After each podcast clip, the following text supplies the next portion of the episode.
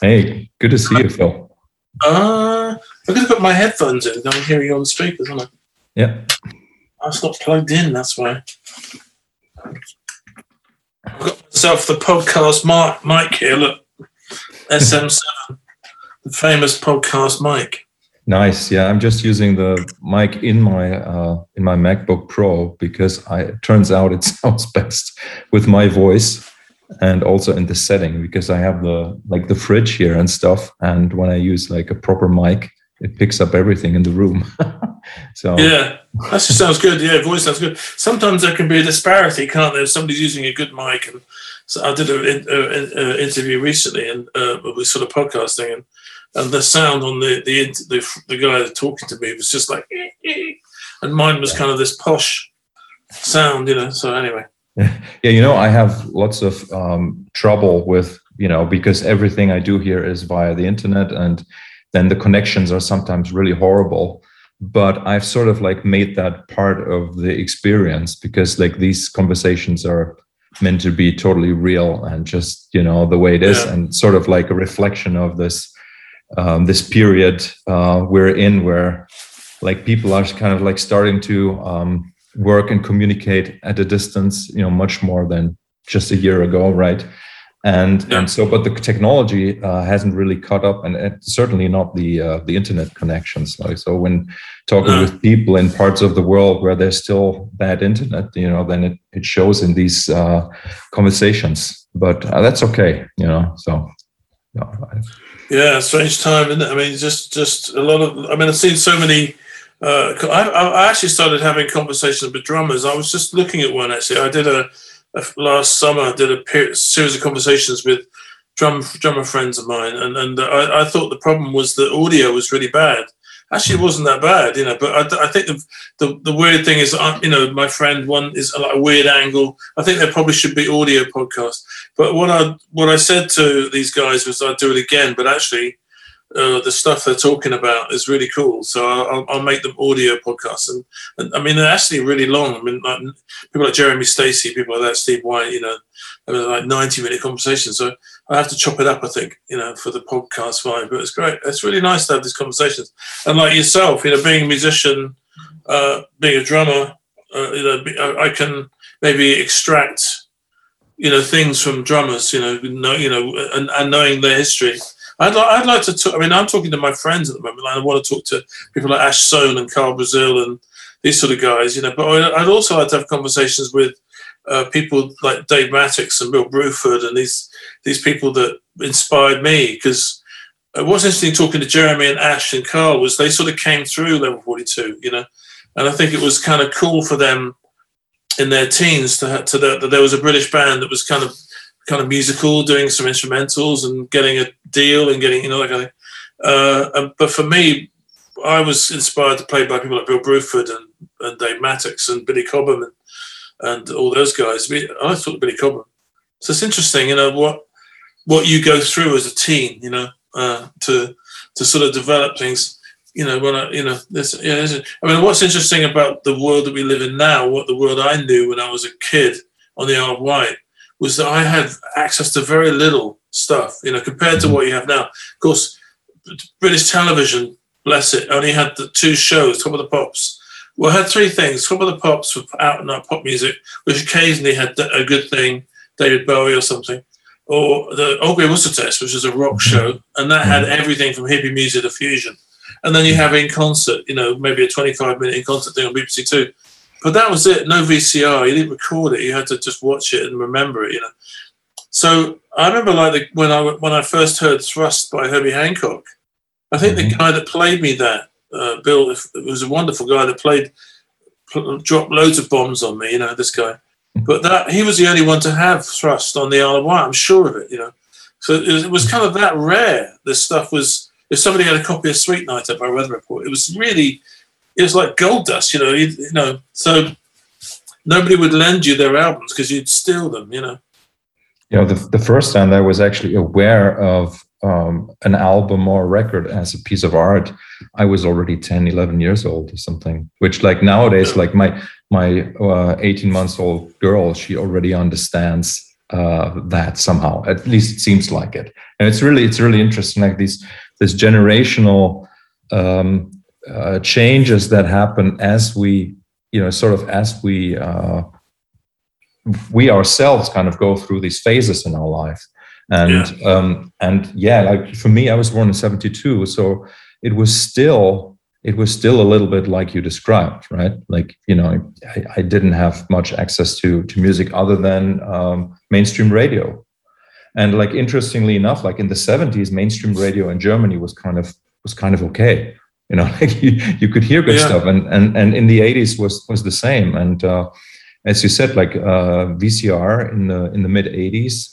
That's also, like, I guess, like when I first saw uh, Level 42 shows, which were maybe like Rockpalast, uh, oh, yeah. uh, you know, shows or something like that. Um, yeah, I know that's it's it's really interesting because I wonder how the available availability of all this stuff sort of changes the the development of passion in people right? And and i do not know if it does or how it does. You know i would i would hope it doesn't really um, kill potential passion in people but i mean what, what do you think? I don't know. I mean I, I i can see it both ways. It's great that people can go on youtube or spotify and, and access billie holiday frank sinatra hendrix you know return to forever whatever it is you know mm-hmm. but i also quite like the world where you you know a handful of things because I'm self-taught. You know, I, I, had a I had a teacher for the first three weeks of drumming, and uh, you know, he he told me that yeah, I think you should do that. But then he left. He left the Isle of Wight. He disappeared. You know, so I never had a teacher. So I was kind of figuring things out, and I quite liked the idea of that. I I had a copy of uh, Gentle Giant in in a glass house, or yes, you know, Fragile, and I was kind of trying. I was I was trying to figure out how to do that my own way not being mm-hmm. shown how to do it, not going on YouTube and saying, "Oh, that's how you do it." You know, I had to kind of figure it out, and I made, as a self-taught drummer, I made you know ridiculous technical. I made it very hard for myself the way I played, you know, and um, mm-hmm. but because it just seemed to me that's how you know it's to grip the sticks in a very kind of tight way. It wasn't until years later when I saw Omar Hakim um, play with Weather Report in '83 that mm-hmm. I, I could see that you could hold the sticks in another way. And we didn't, you know, there weren't, there weren't gigs in the 70s. All the gigs stopped in the 60s, you know. So, like, it was uh, the Isle of Wight was a kind of weird place, but in a good way, because, like, I was very lucky because um, although my mum didn't have much money, when we moved back to the Isle of Wight when I was a, a baby or a kid, two year old actually, um, my father was a, a, journalist working in the Far East. He did have money at that point. So we bought a big house. The thing was, within a year or two, his career had collapsed. He never came back to the UK. So we, we were raised in a single, single parent family. So my mum was always out working, and we didn't have. We probably we lived on a council estate around the back of our house. We probably had less money than those guys.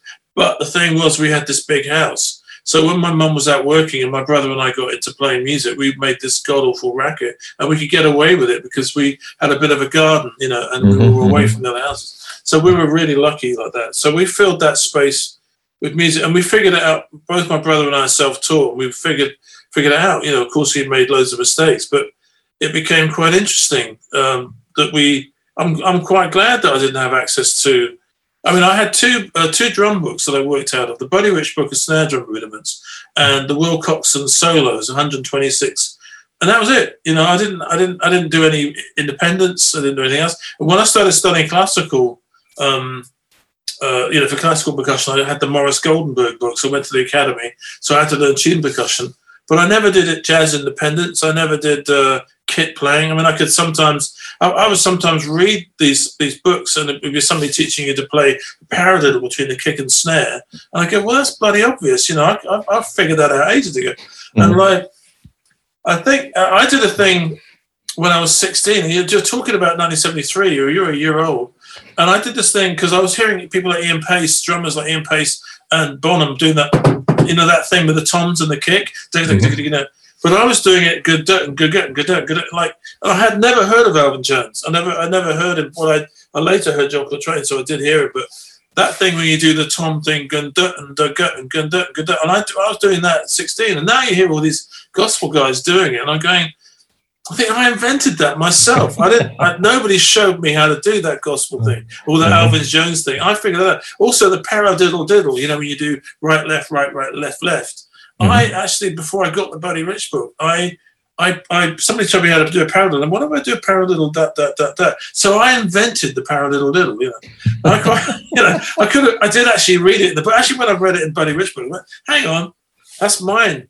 Um, but I, I, I, quite like that idea that um, that there's all this, you know, there's a kind of ethos. Uh, there's something in the ether about what you do with all this stuff, and you can actually find your own way there rather than just being given to you. You know, there's something and cool about that. I think that that all the um, the stuff that we work on as innocent people, right? Like where we haven't heard these things, we kind of like contribute to um, what's the word here? Like a collective unconscious thing where yeah, yeah. you know suddenly suddenly these these things that you know they become available to uh, to everybody somehow.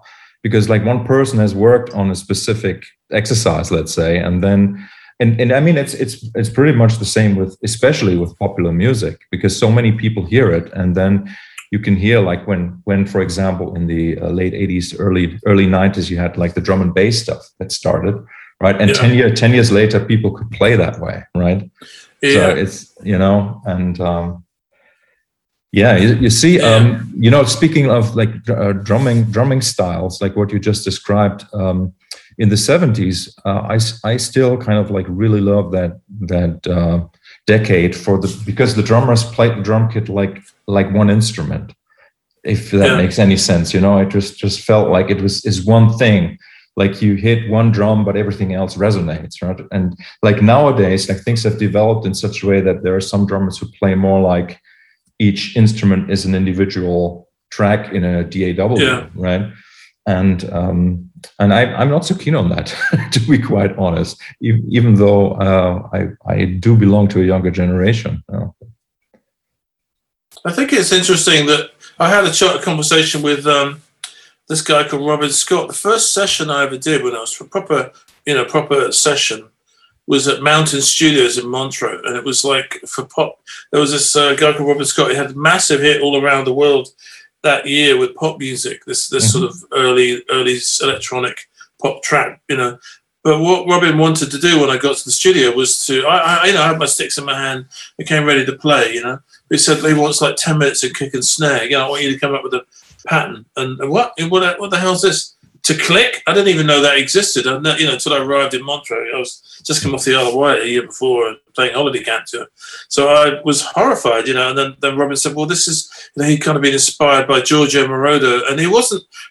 Robin wasn't doing it necessarily to uh, other than for the separation. You know, he wanted to hear a kick without the spill, like you were just talking about. He wanted to hear it completely free. So that was coming in at the end of the. So uh, as you got to the into the middle part of the seventies and towards the very end, it got very dead and dry. You know, and it mm. wasn't until like you know 1980 with Steve Lillywhite and then Prince and all these things that drum sounds began to really open up again because uh, in rock and pop music terms, everything get really dead. You know, but it was kind of that idea that you would put you know mm, a kick pattern four on the floor or a pattern. Then you do the hi hat, and then you do the toms, you know, and it was all to click. So it's kind of wild. I went from being this sort of um, purist drummer type person mm-hmm.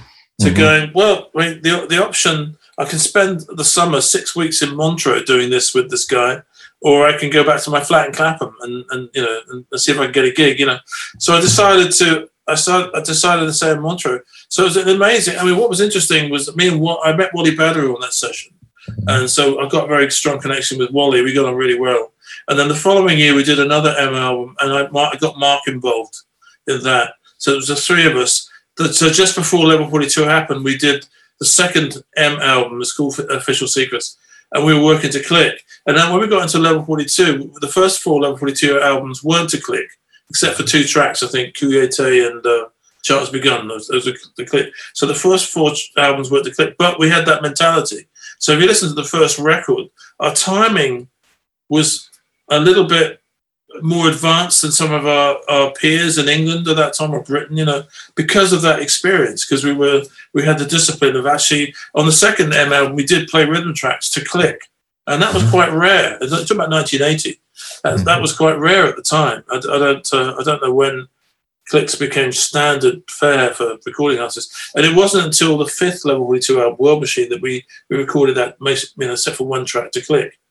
But it's kind of weird spending six weeks on a project where it's all really metronomic. And um, I was studying classical. I was at the Royal Academy of Music at the time, so I was I was studying classical music, and of course that elastic kind of time with classical music, where you have to follow the conductor, is very hard for me to get my head around. And then Robin wanted me to do the polar opposite, where I had to really look at my hand on the snare to make sure that the stick, as I was recording kick and snare patterns, the stick was coming up to the same place. So I was really analysing the, the time and motion. So it was a real interesting thing, and that's why I think level 42 in the early phase were really tight because mm-hmm. we had a slightly different mentality. I think if we'd have gone to our first album without those experiences of playing to click, I don't think we would have been as tight, you know, in our thinking, you know. Yeah, and I think that you know playing uh, tight and and playing uh, you know uh, to a click is not the same thing, right? You can still have an organic way of the yeah. tempo change and still be tight as a band, right? And I exactly. I, oh yeah, and you know, and, and that's very much kind of like like what I experienced when I heard those uh, Rockpalast gigs that uh, I mentioned. You know, that's in, insane energy, really. Those those shows. Like I, I really, it, it, was it was really really I have to say it was a big influence on me as well. Just that oh, cool. energy. Yeah. Yeah. Yeah, we did. We did, I said this, we did two Rockpalast shows. One was an in concert in a theatre, which was pretty cool. That's '83, and then we did the big one in '84. I think it was the Olympia Hall in Munich or something like that. Mm-hmm. Uh, no, no, whatever that. No, not the Olympia Hall, but the the big space in Munich where they did the Rockpalast. Mm-hmm. Just for ten thousand, really huge crowd, and then I think John Cale and then Huey Lewis and the News, mm-hmm. and, and, and we did it. But you know what? I think what happened was I think the, the, the engineer had set it up for Huey Lewis that he had a LinnDrum triggered off the snare oh. and, a kick, and a LinnDrum kick triggered off the kick for Huey Lewis because it was um, power of um, you know. But of course, for me, like the, if you listen to, I've got the DVD somewhere or the recording. If you listen to me, I, I do a press roll at the start of the first track. We come yeah, on. And, and you come in and it's going. Yeah, it sounds. It's like what? And we went back to the hotel and heard it a few hours later because it was kind of broadcast that night, and I was going, "Oh my god!" All these young German uh, drummers and musicians are going to think I'm this idiot going, you know. I want to find that engineer, man. If you know who he is, you, you put me in touch with him. You completely screwed up, and like so, it was wild because the first track, and it was a track called Almost There, uh, uh, you know, quite hardcore up tempo funk thing. Um, the, the snare was being triggered with the kick as well. So so yeah, I, I, I, do. I do remember that. But you know, this is this is something I wanted to mention earlier already. Like for me as a musician, sound quality for some reason is really not that important. Like I could listen to like the worst bootleg recording of my favorite artist, right, and really enjoy it very much because I sort of hear through the somehow I, I just listen yeah. to the music. Well, I guess you know what I mean, right? So, and for me, yeah. it was a, was a big learning curve to kind of like understand that there's more uh, to the recording of music than just capturing the uh, the spirit, right? Right? There's also yeah, there's also the sound, you know. Yeah, it's kind of well, you know, because like as you as you know now, as you progressed in your career, it's, it's really hard to let go of the details. You, you get you obsess over the details all the time, and and like I've got the new album that's coming out. I've, I've got one vocal which I just wish I could do again. It's totally fine, but I know there's a couple of lines I could do. It's going to be like that forever. It's always like that. I, I go back to drum tracks I did in the past and go, oh god, I wish I could do that again. It's kind of never ending, and I think that's mm-hmm. what where you have to be. Like you know, it's like when you're mixing, you're uh, I, I, was working with a, a, fantastic engineer on my album, Julian Mendelsohn, who did some of the level 42 stuff, and he's in Melbourne.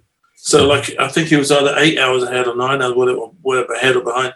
So I was staying up all night, and we were, you know, it's like two dB more of this, please, and one dB less of that, and you get so crazy with the the the, the details. Mm-hmm. And then now you listen back to it, you can't remember that process, but you have to. You don't have to be like that. There's a lot of people like Ethan Johns, people that mix by balancing. They just balance and get a nice overall thing. But I've I've always been obsessed with the details. You know, I think you really have to, particularly with the the layers that I have on on the stuff that I'm doing. It's not complex music, but there's complex in terms of the layers, sonics, sonics of it, and uh, and you just want to make sure it's as good as it can be, and and then you have to be obsessive about these things. You have to kind of it has sure. to upset has to upset you if you can't if you if you get a drum. I mean, uh, if I'm playing a groove, if I'm playing a track on stage and, and I I feel a snare beats ahead, it really does mess with my head. Like I, I, I have to be in that place. You're only as good as your last bar, you know, as, as a drummer, you know.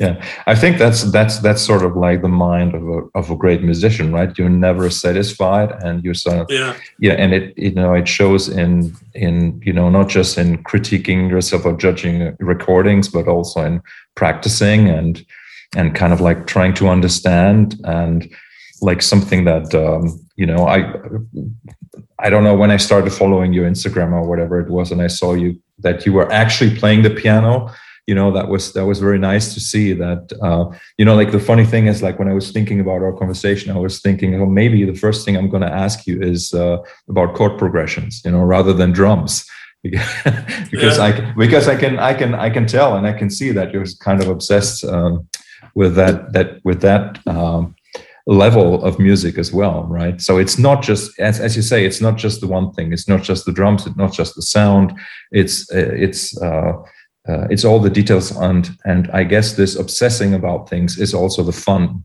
fun of doing it yeah. like, right yeah. I'm not. I'm not one of the. I'm not one of those people that will come off stage and if they get a compliment, they're going to go, "Oh, I was really bad and the sound was terrible," you know. Or, mm. or like when I, I, I used to be one of those people when you would play a track to somebody, so or the second verse isn't quite right, and you know, you know, musicians they always get these preemptive strikes, and I'm not like that anymore. I, am very gracious if people like something, uh, I believe them, you know, but I. I also, um, uh, but I, because it's not actually a, a, an unpleasant place to be when you're really kind of trying to do it, do it right, you know, get it like, you know, like maybe John McEnroe would scream, you know, he got the ball, you know, missed a shot, you know, it's a bit like that, but there is joy in it, you know, if you, if you, mm. if you uh, get a fill wrong, you go, oh God, I've got to do that again. That's, that's, why did I do that? What an idiot. I should have not have done that. Maybe I'll figure that out and I'll do it again. And if you get it right, it's great. I mean, that's the, it's a constant conversation you have with yourself. I think in mm-hmm. any kind of performance mm-hmm. where you have to critique yourself at a certain level. And I think I remember I remember uh, what's that comedian uh, jo- Joan Rivers said a really mm-hmm. interesting thing about comics that she'd met or known that like that they would fight and scratch and agonize over every line on their way up through clubs and finally get on the Johnny Carson show or something or get on a, a really big comic and they would get a really be a really big success. Uh, then they would go, right, I'm funny. Oh, I'm funny. I'm great. I'm great. And they would stop the process that got them there, and they go right back down again.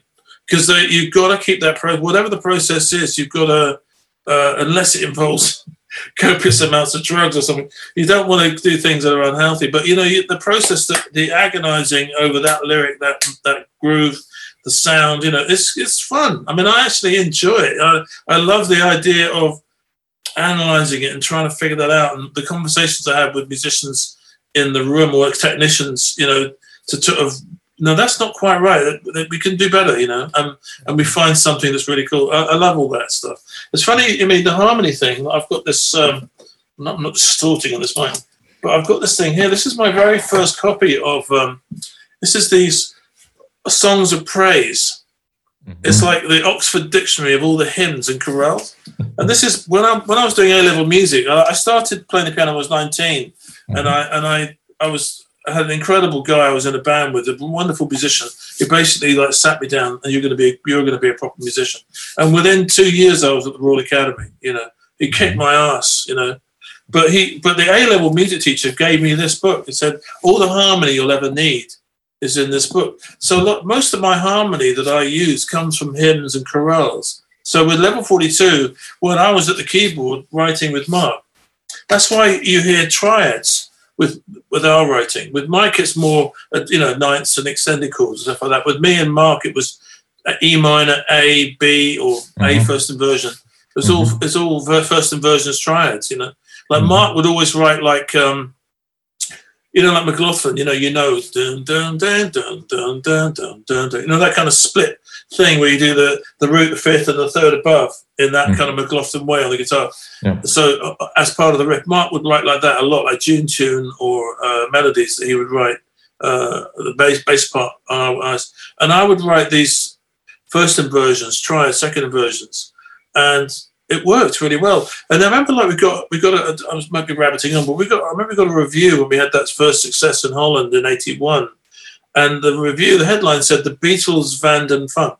The Beatles of funk, and I'm like, yeah, this is amazing. Not that I ever can, I'm not comparing us, us to the Beatles or anything like that, but it's mm. the idea that what we were doing had a musical clarity because we weren't doing, you know, coming out the 70s, a lot of funk things were you know, the frilly sound, a lot of extended chords, a lot of guitarists doing ninths and you know elevenths and these sort of big dense chords. We weren't doing that. We were doing basic pop hymn chords. Like if you you know, as you well know, that if you listen to Paul Simon, you're listening to you're listening to church music. You're listening to those that that harmony. You know, the, the, the gospel harmony based on hymn chords. You know, so level forty two are a little bit like that. You know, very very kind of simple structures, but with some uh, beautiful movements in it, which gave it some flavour. And and then you have Wally and Mike coming at it from a different angle. And Mike, particularly, like you listen to a song like Two Solitudes, where he has all these clusters, you know, and you can see this.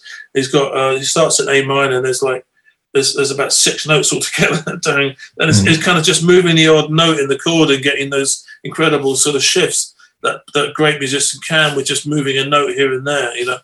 Uh, with me though, I'd be like it would be it would still be D minor, or you know, D minor over C or something. I'd be very simple.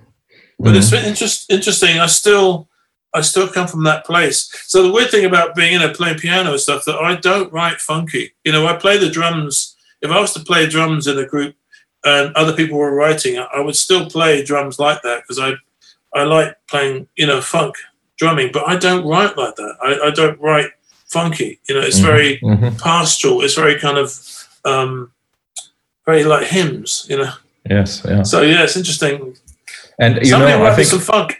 I, I, really, I really think that it was, it was uh, like one of the strengths of Level Forty Two was the combination of the funk and those uh, more pastoral chord sequences. And you know, those yeah. spoke, those spoke to me a lot and like over the years like from the first album to like the fourth fifth album like there was a there was more and more of that uh interesting harmonic stuff happening and i you know like i i don't know why but you know whenever I, back then i didn't even know what it was called but when i heard like some sort of modulation or is going to some other key or even just for one chord right it it always you know yeah. that that was kind of what i was was after and then in, in combination with the with the groove based and like actually part parts focused composition um, I, I thought that was that was just fantastic. And you know like like as you say the level the level of detail that you guys put into into the records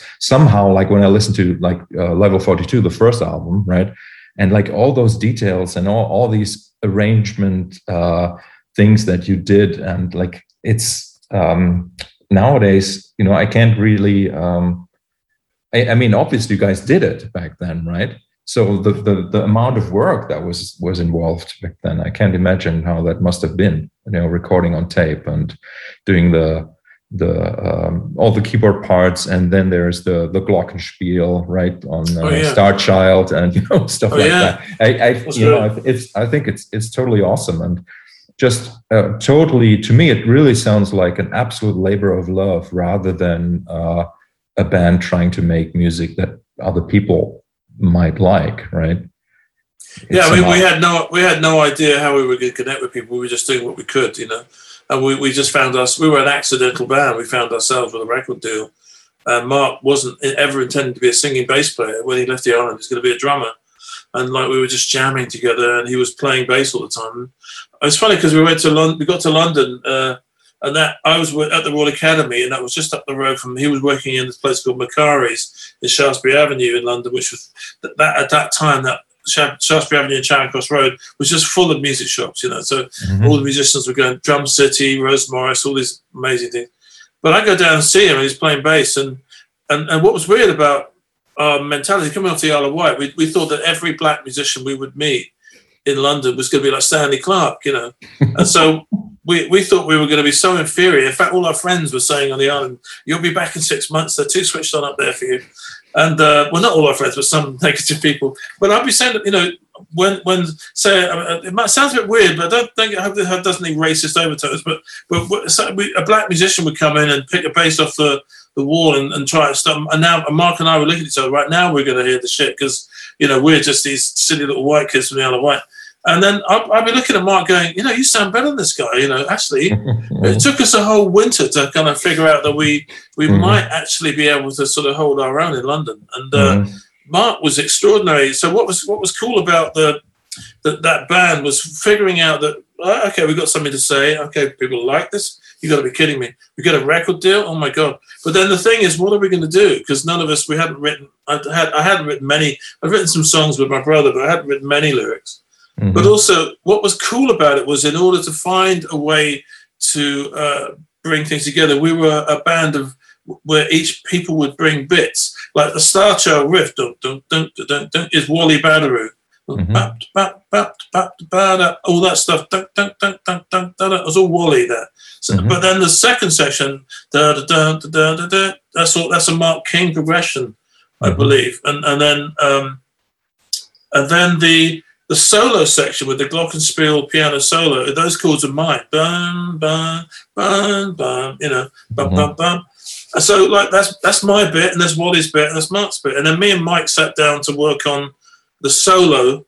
That was, and so, I, you know, okay, well, well, we did it together. Right, you play the piano, I'll put the Glock on it. Then we'll very speed the track down, so I have a bell. I'll do the Glock again, so we have that mm-hmm. sort of bell-like sound. Mm-hmm. Fantastic. So it was a lot of this and we were just doing it. we had no idea that anybody was going to like this stuff. You know, mm. it just so happened that I think we all naturally had a gift for melody or or for things that were were kind of accessible. We weren't we weren't kind of going into a dark area. It was very shiny. It was very easy on the on the ear because we were quite we were quite simplistic musically. You know, I mean, Mark had an amazing ear for melody. He could do. He could just sit there and go into the corner and think of these. You know, and he would just kind of hear it and figure it out, you know.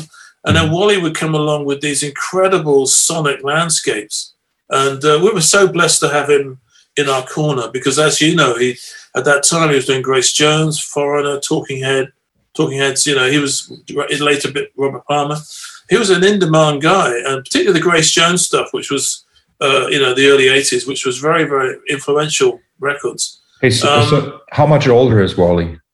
two years older than me. He's like, you know, you know, I was, oh. I met Wally when I was 22 with on the MT. He was 24, mm-hmm. so he okay. was kind of like our our, our age and uh, same age as my brother. You know, so I think mm-hmm. Mark's a year younger than me. What Mike's 18 months. You know, so we're all kind of little cluster of years. Mm-hmm. mm-hmm. But Wally was great because he was uh, a very incredibly intelligent, um, very calm kind of influence on these crazy guys. Because me and you know, we were quite animated, me and Mark particularly, you know, we get, get, get a bit excitable, you know.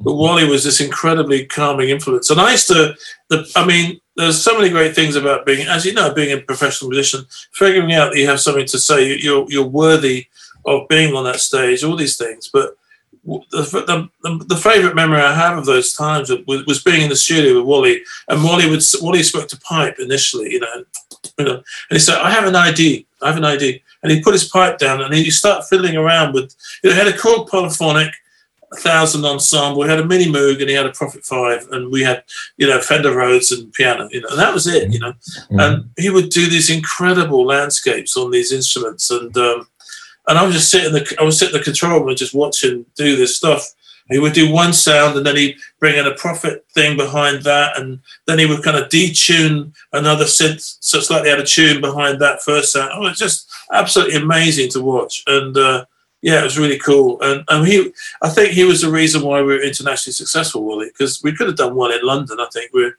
part of that Brit Funk scene at the time, but Wally was the key to the, the sound that we had that was able to translate beyond that. You know, mm-hmm. very important to us. So before the, the, the first official album, there were a couple of singles already, right? Or what was yeah. There? Like, um, because there's one track that I remember of this early tapes record called "Love Meeting Love." Yeah, you remember that one? And and particularly on that one, like the the chord sequence again, like was uh, totally astounding to me. Um, and for something like that to be like the first or one of the first things that a band recorded, I, I really, uh, you know, like you really set the course at the very beginning there, I think. And was was Wally uh, involved in in those early recordings as well?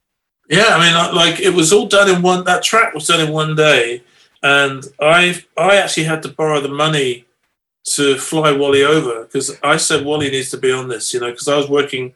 Me and Mark had a good relationship with Wally, having done the second M album, and I knew Wally could contribute to it. And all Wally, Wally, Wally came over with his Korg polyphonic, you know, on the train or plane. he came on a plane, and uh, we had one day to do this thing. So we recorded the track, and we could also record the B side, which is kind of live, you know, which is a live B side, and and it just worked. And, and all of a sudden, we released that track I think it was we put out 3,012 inches on the small independent label. And the next thing, it, it's licensed to Polydor. It sells 80,000 copies in the London area. And, all, and they and they give us a five album deal, you know. So, okay. And I, had, I remember having to sit Mark down in the pub in Wimbledon going, he didn't want to do it. He was, I want to be a drummer, you know. I don't want to be a singing bass player. So just, I said, you, you could do this. You're really great. And, and basically, it was an opportunity. And we went, all right, let's just sort of see what happens, you know. Mm-hmm. And um, but Wally, I I I do take credit for forcing Wally into that situation because I knew Wally had this. I'd watched, I'd worked on two albums with him. I knew what he was capable of, and I didn't know myself fully then the potential that was going to come from Wally Badarou at that moment. Because if you listen to um, the Grace Jones album, Warm Leatherette, and then Nightclubbing oh my god! If you listen to the you listen to the keyboards on say a track like Walking in the Rain, mm-hmm. the key the, the what the synthesizer work on that's a great track because it's Sly and Robbie and it's a brilliant Alex Sadkin production. Alex Sadkin's an incredible engineer, but Wally's sonics on that. So that was a year or so later, you know. At that time, we didn't know Wally was going to become that, you know. So it was he was just playing a Korg polyphonic and when he playing a Prophet Five when he could, when he get hold of one, and I just knew he had something, and I said I feel feel quite proud that I could, I saw it. Uh, I saw it before any uh, before other people did. You know, God, that guy has got something. So uh, he came over and did this track, and then all of a sudden, yeah, it was a cycle of fifths, wasn't it? Done. I think it might have been influenced by "I Thought It Was You" by Herbie Hancock. Mm-hmm. Uh, how's that? How's that tune go? Uh, you know. Um, just a glance, da da da da da da da da da. You know, it's like a, yeah, a cycle of fifths. Well, so it yeah. may have been in Mark's head that cycle of fifths idea, but yeah, because when you listen to the other British bands on that scene that we didn't even know existed until that record came out, but they are doing the kind of linear funk thing or two chord thing, trying to emulate a lot of American, you know, funk, and we were just doing a weird little thing on our own. And I, am uh, uh, when that came out, immediately we started doing these gigs uh, because it's a thousand, you know, three thousand people at the Hammersmith Palais with all the other bands, you know, and we all, we just had an audience there ready to go. Mm-hmm. So it's kind of a straight, you know, right place, right time moment, you know. Um, and then I think another single, we did the album, uh, which became the early tapes, and then we put out another single called Wings of Love. And mm-hmm. then that album got shelved because we got signed to Polydor and then we did Level 42. So the early tapes came out after the first Level 42 album mm-hmm. because uh, Polydor bought it off uh, Elite Records and said, no, we, we don't want you to put it out. We'll buy it and we'll put it out as the early tapes. You know? But yeah, so the first album we did came out after the, the first Polydor album. Yeah, yeah, yeah. It's such a great period. I mean, Wally sent me a photograph because I was I was convinced that Wally had used uh, Prophet 5 on Turn It On, which is the first track on the uh, first official Polydor album. Mm, bah, bah, bah, you know, I said, that's a Prophet 5, Wally. He said, no, it's a Korg polyphonic. I said, you can't get a sound like that in a Korg polyphonic. And then he sent me a picture of the studio at Chipping Norton with the Korg polyphonic in the corner. And you actually look at the studio at Chipping Norton, the drums are in the corner behind a couple of those screens, you know, and there's the keyboard over there, and Mark's in the corner with, with the bass amp. There's no very little separation in that mm-hmm. tiny little studio in Chipping Norton, but that sound came out of that desk, the Trident Series B desk, and, mm-hmm. and the room. And of course, it was late 70s. Well, was, this was 81 when we did that, but you're coming through the 70s with Trident desks and things like that. And it's all in, it's all in the desk and all, all in the, uh, uh, uh, and the and the outboard, you know, the Fairchild, whatever they were using, you know. Yeah. It's quite some. I'm sure if you heard the drums in that room, you go bloody hell, they sound dead as hell, you know. But yeah, it was, and we. So I think when we, when we tracked it, say Turn It On was tracked with me, Mike, Mark, and Wally, um, and my brother did the guitar afterwards, you know. Mm-hmm. Yeah, but it's kind of it was wild to actually. Wow, there was a tiny room we did it. It's amazing, you know. So did Wally ever play live with you guys? No, it's a source of much regret. I mean, I, we should have done some kind of special gigs with him. Mm-hmm. But he, he was a, a, session guy. He was writing and composing music. He wasn't into the live thing. You know, he was he got he you know he loved making contributions to recordings. That's where he lived in the mm-hmm. studio. Mm-hmm. He wasn't going to be. He, he wouldn't. Have, it wouldn't have been good for him to be on the road. It was the repetition of touring was not not his mindset. You know, mm-hmm. so he sent us out to do the all the legwork while he just you know wrote, he wrote some tunes and took the royalties and went off to do Grace Jones. You know. No, it's great. It, it, was it was actually a lovely thing, you know. And I I, I think when we did the, later on when we did these big gigs like Wembley Arena and places like the Olympia Halle, uh, the Olympia in Paris, and mm-hmm. I would have I would have loved it if we could have done some special moments with him because uh, you know he he yeah it would have been great. He would have he would have loved it too, I think. But yeah, we, we did, it didn't come into our minds really. Mm-hmm. Mm-hmm. Wow. So in the first few years, you were just a quartet, right? And then later on, you had more musicians on stage. Yeah, we had a percussionist for the first period of time, for the first three years, I think. Oh, okay. Uh, oh, the first year, not the second year. But I wish we'd had uh, Leroy, a great guy, a great percussionist, great conga player, man, bloody hell. Mm-hmm. I wish we could have kept him actually because I, I, do like percussion. Mm-hmm. You know, but with later on we had a sax player and we had a, a lovely backing singer to augment the vocals with with us, Annie. Annie. So we, we, we became a six piece you know. Mm-hmm. And also we started using sequences later, which kind of did my head into it to some extent. Yeah, yeah. I'm quite I'm quite into technology, but not the way we were using it. It was very basic. Talking about 1987, it's very basic technology. No no feel to it. You know, it's kind of really quite brutal. Click, click, click, click, gang, gang, gang, gang, gang. It's kind of like, oh my god, it really felt like a like kind of you, you're you don't have a, you don't have any controller or a say anymore, you know. But I mean, nowadays technology is much more organic. Did Did you also have to run the uh, the click track? Were you the guy to start it and stuff, or? I used to know Mike did.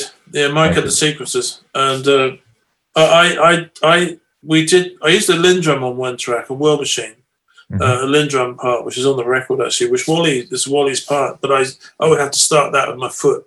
And it's incredible when you think of how, how temperamental those things were. You know, those you, know buttons over. it never it, it, never it never went wrong you know but but but you know and mike mike mike uh, a couple of tunes you might have um, a sequence for augmenting the bass but when it got to the point of of keyboard parts and sequences all flying around off a sequencer and one of the best keyboard players in England just sort of clapping his hands. Yeah, I thought there's something not right about this, you know, and that was yeah. kind of the end. That was the end for me. It was, it was, uh, Uh, I have a theory about why why we went that way, but I I, I just feel like um, we didn't need to do it. Having some sequences is cool, but we we could we could re- we were really locked at that point. We didn't need it. You know, we didn't. It, we we may have needed an augmenting keyboard player, but we didn't need to have a sequencer doing that. But yeah. I mean, people use sequences all the time now. It's not a problem, but uh, at the time, it sort of freaked me out a bit. I, I think in, in hindsight, it's it's true what you say, but I also can kind of uh, uh, see why back then that that sound in the mid 80s, right? Like with uh, yeah, it's it sort of became something that people use as a reference, and then like like the idea to bring that onto the stage was I think is wrong, but back then maybe it was something that just was so attractive for whatever reason. Um, and you know better than I. But you know, my my friend Pat Mastelotto, he he told me a lot of stories about because uh, he was also uh, a guy who very early on embraced electronic.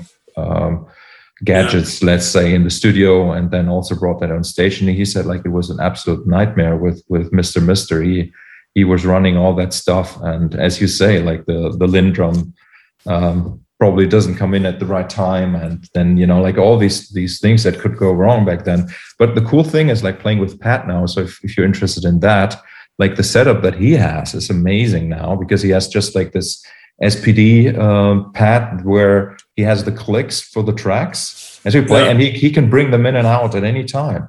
It's pretty amazing. Like so, he really acts as an as an orchestrator, not just of the the, the actual sounds that you hear, but also yeah. of of the guides that he gives us sometimes, right? So if we kind of like speed up our eligibility, he throws in the click for just one bar, you know, and stuff like that. It's it's pretty amazing what can be done nowadays, especially with the you know the personal, the in-ear monitoring, and like you have your own mixer in front of you and stuff like that. It's it's pretty amazing, I have to say. What would that would be like? Because obviously we didn't have in-ear monitoring, so my ears obviously suffered greatly mm because of the volume. Yeah. But the thing is, I I something about in ears. It feels a little bit like you're you're not in the room, not in the space. I, I know why it's probably much better for your ears but also you get a much better overall control of the sound. But there's something about that. it doesn't make yeah, yeah. I, I, I know, I know what you mean, but I have to say, for me, it's it's uh, it's been an absolute relief to be able to do that. And like the the in-ears that I have, like they are in, they are not really uh, super. How do you say dead? You know, like I can yeah. I can still hear the room a little bit, and and playing with Pat was e- extremely loud right? So I still get the physical sensation. And somehow, like at the beginning, I, when I was when we were going to in ears, I thought that maybe my instrument would kind of like suffer because there wouldn't be like enough feedback uh, from the monitor speakers to the guitar, so less sustain and you know a, a more a, a, deader instrument. But that was actually not the case. Like the instrument really also picks up the the sound from the room and the PA actually and at least my instrument does. And uh, so I have to say it's it's been it's been great. And like I, I did a tour with um, uh, a guy called Devin Townsend um, a couple of years ago, and it was a ten piece band, and there were no click tracks, no no backing tracks involved at all. But we had like the these amazing um, uh, monitor engineers for in ears, and like it was one of the best bands ever, uh, and well, and, and tours like it was incredible so I, I think like having the the mindset of the let's say of the 70s and 80 early 80s um, playing without click tracks and having the fantastic sound in your ear that's kind of like um, I, I, have to say i really enjoyed it you know and i, I well, uh, yeah you you would you you would you would you know if we were touring now we would, we would be doing that i mean i I, I did actually I did a, a thing at the National Theatre about four years ago, and that was all you know in ear monitoring. You had to because of the mm-hmm. mm-hmm. the theatre is like that, isn't it? You had to this the the the, the sound people. There was a girl do the sound who's absolute genius. You know, like punching in all the dialogue. You know, and uh, of course, so that was interesting. It worked really well. But mm-hmm. yeah, I quite like. I mean, my my ears really suffered because of the volume, and I have tinnitus now. But mm. I I did quite like the rock and roll because Level Forty Two were were two bands really. They were a recording band and they were a live band. And live, it was a completely different situation. I mean, with the with the sequences, it did sort of tame us a little bit. It calmed us, so we you know, our, our tempos were really solid. But with the live, our tempos would be quite a bit above the record sometimes. Mm-hmm, mm-hmm. Not that I don't think we were, we were speeding up to it. We certainly weren't dragging, but we we may have sped up a little bit. But, but it was kind of you know, it would be a lot faster because of the adrenaline. But with the sequences, that uh, that doesn't happen. But it was uh, it was kind of a very very energetic band, very powerful, and, and lots of blood on the skins and blisters, and it felt great. But it was a very different experience in the studio. It was much more. Mm. Well, what are we doing? What are we doing? If you got a riff, let's try and write. You know, it was actually making music for the first time, and um, uh, very little, very different kind of energy.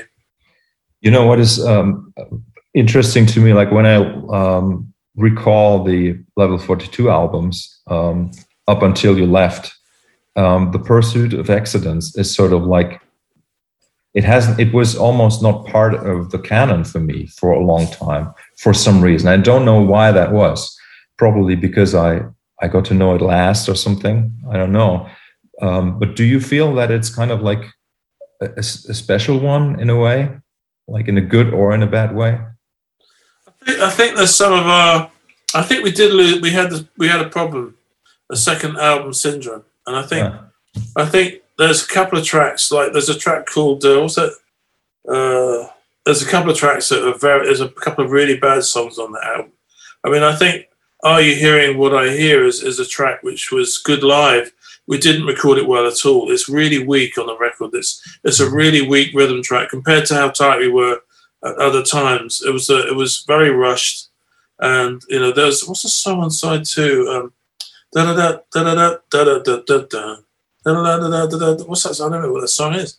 Uh, that was just that was horrendous. You know, like mm. here's a riff, here's a thing, and there's another. There's a B section. Here's a chorus.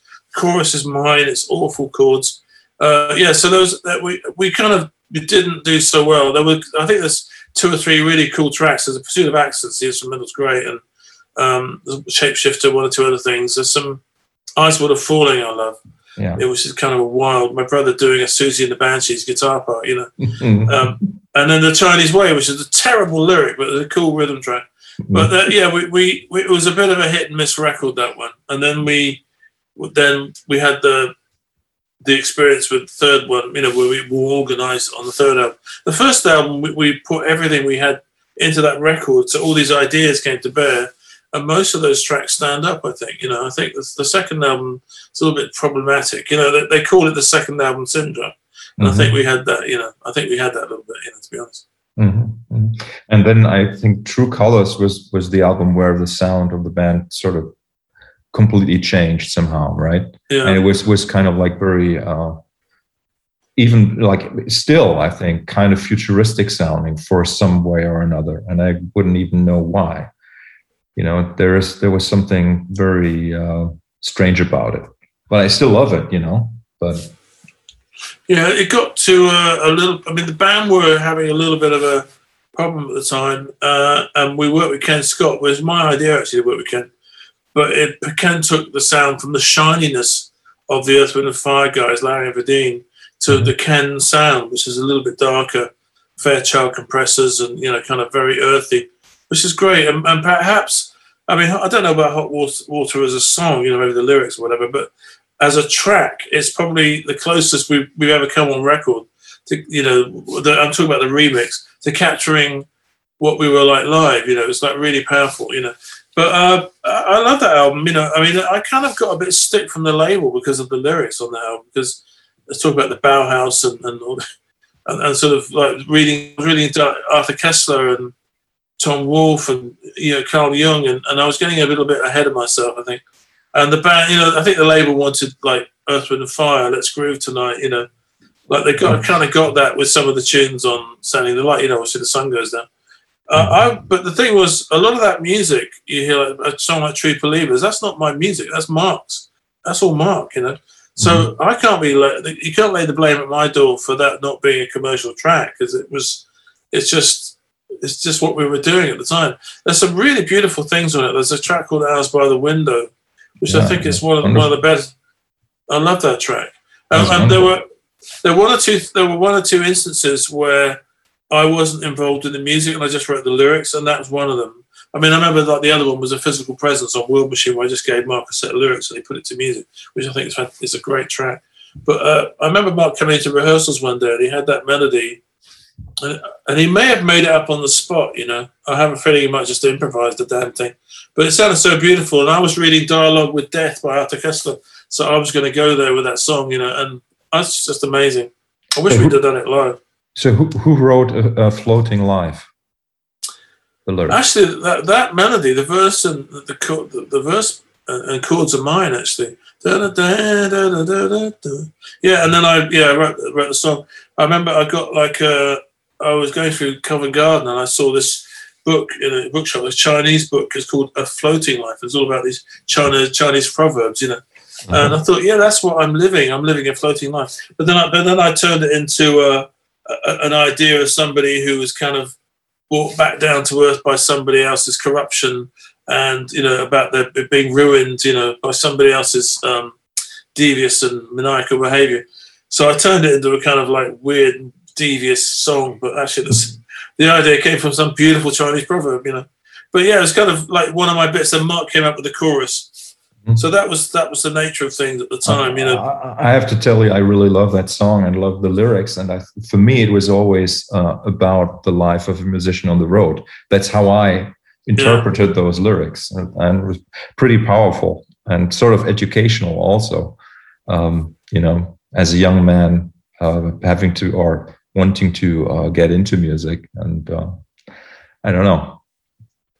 I think, I mean, for me, like there was, I was probably 26 when we did that. I think so. Like I, I, I was, I had a couple of situations where I'd felt, I, I felt taken in by people, you know, like either relationships, personal relationships, or friendships, you know, and I felt betrayed a little bit. Like, and so they're kind of quite bitter. In in your hands as a photograph, and mm-hmm. she she turns to laugh. You know, it's mm-hmm. like kind of like a moment where you're where you're. Mm-hmm like maybe somebody's going to blackmail you in the press, you know, with the photograph or something. You know what I mean? Or something. I don't know. There's something dark going on, and I felt a bit angry, you know. Mm. So I because like I I did like that, and I kind of like I was trying to trying to explore how to write different kinds of songs with it, like a thinking in a cinematic way, like like you, you can imagine a scene, you know, between two mm. people. And that's what I love about that is that you write that scene, but other people that hear it are gonna they're gonna picture another scene which is the great thing about this whole process. I think you you you you fill in your own room, you fill in your own beach, you fill in your own sky. You know when you listen to lyrics, don't you? I mean, I'm sure yeah, when when Peter Gabriel could have thought of Mercy Street and when he envisaged those lyrics based on that poetry. Um, it, it, it, like let's take the boat out. When he sings that, he sings that line. He's he he's probably imagining a stretch of water that he's familiar with. When I when I when I hear that line, I, I have my own boat in my my own sea, you know, mm-hmm. and that's the great thing about this process, isn't it? You know. Mm, yeah, and you know, it's not just for it's not just for the lyrics; it's for the music itself as well. Like, and, yeah, yeah. you know, and and that's why I think you know compromising with one's music is kind of like or even thinking about what people will think about the music is absolutely pointless. And for yeah. me, absolutely yeah. pointless. Yeah. We can have explanations. And sometimes it is interesting to, I mean, I love all that stuff about uh, filmmakers talk, discussing a scene. I, I, love to hear musicians discuss their motivations. Mm. Uh, but there also comes to comes to a point where do you really want to know what brushes Picasso used to paint that picture? I mean, I mean, how how detailed do you want to get? So it is interesting the motivation, but I don't need to know all the technical. Uh, and I certainly don't want to hear remixes of stuff. I mean, I, I really I'm a huge Beatles fan, but I don't really want to hear a remix of you know a 20, 21st century remix of that. I don't. I'm not interested. You know. So it's kind of I, I there's a point where I kind of go. I, I really want to have hang on to what the artist at the time envisaged. Like I don't want to hear a remaster of Hoagy Carmichael's Stardust.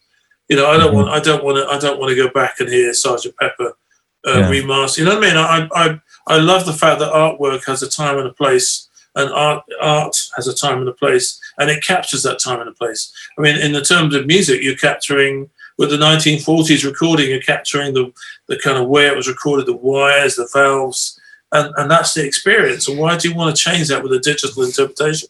I just I just think there's a cultural aspect to the whole thing. Uh, uh, you're in a certain moment, and even like a band uh, uh, level 42 aren't one of the like, level 42 aren't the level of a Bowie or a, you know uh, you know the, the, you know these incredible like the Beatles or whatever but it's still art you know uh, everything that you create when you're in that headspace it, is art you know because we were we were operating artistically and this is where we went had problems with the label because we were we were wanted to talk anti-war songs like I Want Eyes or uh, Hours by the Window, or maybe uh, anti disinformation songs like Kansas City Milkman talking about the lies we're told by the media. You know, the label didn't want us to do that. They wanted to let's groove tonight, baby. Yeah, let's get down. Mm-hmm. They wanted us to be a British Earth, Wind and Fire. You know, mm-hmm. and so we were getting. I was, I was getting particularly a lot of stick from the label for doing that, but I didn't give a shit. You know, because I, I was I was saying to them, look, you know, a song like Kansas, a riff like Kansas City Milkman is not going to lend itself to you saying let's get let's get down tonight. It's not. It's darker than that, you know. And same with True Believers. It's darker than that. And obviously the chant has begun. I mean, that's not going to be like, come on everybody, let's have a good time. It's a heavy track. It's like you know, it's about something else. And, and I and I I think that was, you know, I think bands like should have a dark period. You know, they should have their like you know Springsteen before he did like Dancing in the Dark. He went and did Nebraska. You know, he had this kind of you know on, recorded on the cassette, and this very you know he was struggling at the end of his twenties. He was coming to terms with uh, all sorts of changes, and he went and had this very kind of dark album, which I love. You know, but he he went to this place, and then he came back with a succession of very very powerful, commercially successful albums. You know, but I think it's good for artists to have a curve. You know, it's why I love Radiohead so much. I mean, Radiohead are one of my favorite bands of all time because they do uh, they go through the creep thing and they do plastic trees and they do all these very accessible songs, even though it's still really interesting. And then they do OK Computer, which has one of the greatest records of all time, I think. One of the mm-hmm. best recordings of all time, absolutely. Mm-hmm. But uh, one of my favorite albums. And then they go and do Kid A for crying out loud. You know, they mm-hmm. just they just rip up that blueprint and go off and do something else. I admire that so much. Mm-hmm. I, I, I, they have such bravery because you know when, when you have a, an album like OK Computer, you know that the label's going. Can we have a few more of those guys? Can we have a few more? You've hit upon something here, like number one in America and number one in England. You know, we want we want another one of those, please. And they went just no, we're going to do this. So you listen to what's the first track on Kid A? What's that called? Um, Christ. Yeah. It's but it's just that when the label heard that, I'm sure they freaked out. but I, I love them so much. It's, an, it's such an amazing album, Kid A. Unbelievable. Oh. Yeah. Yeah. Yeah. And yeah. Bowie did the same thing. Bowie would get to Ziggy Stardust and then he'd write, I'm quitting and that's enough for Ziggy Stardust. And he goes and does, and then within two years he's doing Station to Station, you know, Fame of Fame with John Lennon, going to funk and, mm-hmm. and Blue Eyed Soul, and then he's doing Bowie the trilogy, you know, Berlin mm-hmm. trilogy. What an artist that is! Because the label, all the time, the label are going, no, this is really good. Do more Ziggy, more Ziggy, you know. But no, I, am going to go. I'm going to go over here now, and, and, then all of a sudden, you know, you're into something quite serious when you have somebody that has that kind of level of courage, you know you know, sounds to me like everybody in in your band back then really loved music, right? And just loved yeah. making music just for the sake of music, right? In initially, or yeah, yeah. Literally, yeah. And, and what what ha- what happened then? Like, what what about like uh, running in the family, for example? Well, I think the, the, the real step to that thing is World Machine because World Machine. I remember going around to everybody's house at, at the end of '84, and we got a bit of stick from the label because uh, although we we had a gold record on our third album, then we had a silver record on the fourth album. So obviously, commercially, we'd taken a step back in the label's eyes. Mm-hmm. And so, what was the last album of, of, the deal? Let's go. Let's. We need to be a bit more proactive. So why don't we produce ourselves with a great engineer, and we can do it. Wally, the band, and uh, we found this in Julian Mendelsohn, this absolute genius engineer. But we then decided to write all the material before because a lot of True Colors was written in the studio. You know, we, we did it uh, kind of bit, taking huge risks, you know. But we wrote all these songs over that winter, 84 into 85. And then we went to the studio. And so we, we, record, we, we were going to do it in a different way, record to click. And, uh, but I think the writing was as organic as it ever was, like something like Something About You, which became the breakthrough single was written just like in a normal way. Me and Mike had an idea, and then mm-hmm. Mark and Wally had a verse, and, my, and then Wally reharmonized the intro. My brother finished the lyrics, and it was like it was just, but it just so, so happened to be a kind of really accessible idea. But it was written in that normal, organic way. Mm-hmm. When we, you know, and that became a huge hit. So that all changed the whole landscape for us. But there were other tracks like World Machine or A Physical Presence or a track like Good, A Good Man in the Storm, which I really love. Me and Mark wrote that together, one of my favourite tracks, things we ever did. And it had a lot of soulfulness and, and uh, I think artistic integrity. But when it came, once, once something about you became massive, then uh, the next thing was to do Lessons in Love. And that was kind of the formula, you know, with my brother's guitar. And it's kind of based along the lines of something about you. And then it became a little more clinical, a lot more, a lot more into the sequences and machines. Uh, not that we didn't use sequences on the recording, but we had to do use sequences to, to replicate it live, you know. Mm-hmm. And mm-hmm. and it was that was the problem. Actually, actually, there was only major sequences on one track on that album, I believe, was just uh, "To Be With You Again." Uh, most of it was actually done, uh, like say the keyboards on "Children Say." That was all played. But mm-hmm. then, in order to do it live, you have to have extra keyboard parts. That's when you use the sequencer. You know? But then it became a bit more formulaic, and uh, it, I think it was soulless. You know, mm-hmm. we I put mm-hmm. my heart and soul into it, but it was nothing like what had happened before. Because the, the organic success of World Machine happened just because we were writing in a different way. We got we got better at writing songs, and we were more organized. And we all, each as individual musicians, we all had our shit together. I really had my drum sound together. My brother had his guitar sound together. Everybody had their thing, and all of a sudden, it just came together. You know, and it didn't require too much thought. But when we did, when we um, did running the family, we we wrote we wrote the track running the family as a single. We mm-hmm. wanted to, we want, you know, Lessons in Love was written as a single. Because Children Say was written as a track and it became a single. And Children, Children Say was the last time that me and Mark wrote together like that. Mm-hmm. We, you know, the, those are my chords in the verse, that's his riff. And then his chords are the chorus. I think Mike wrote the top line for the chorus and I wrote the lyrics. You know? There was mm-hmm. now that kind of, that, that, the two of us together uh, was for the last time, you know. Um, so running the family was a much more clinical affair. Mm-hmm. And mm-hmm. also the absurdity was like we'd written Lessons in Love earlier in the year. I think we wrote the backing track to Ch- Children Say in January of that year. And then we, we, we're touring all the way up to the summer. We did Glastonbury in June. Then we had one week to do the to finish the writing, and then mm-hmm. went to the studio for six weeks and came out and we're back on the road again. So we had the six, a week to record and, and, and six weeks to a week to write and six weeks to record the most important album in our career and then we go back on the road with no chance to redo anything. It's that the management were off their heads, and we were we were taking enormous risks. I think if we'd have had a chance, we probably would have gone back and done more tracks. To I, I didn't like to be with you again. I hated Fashion Fever.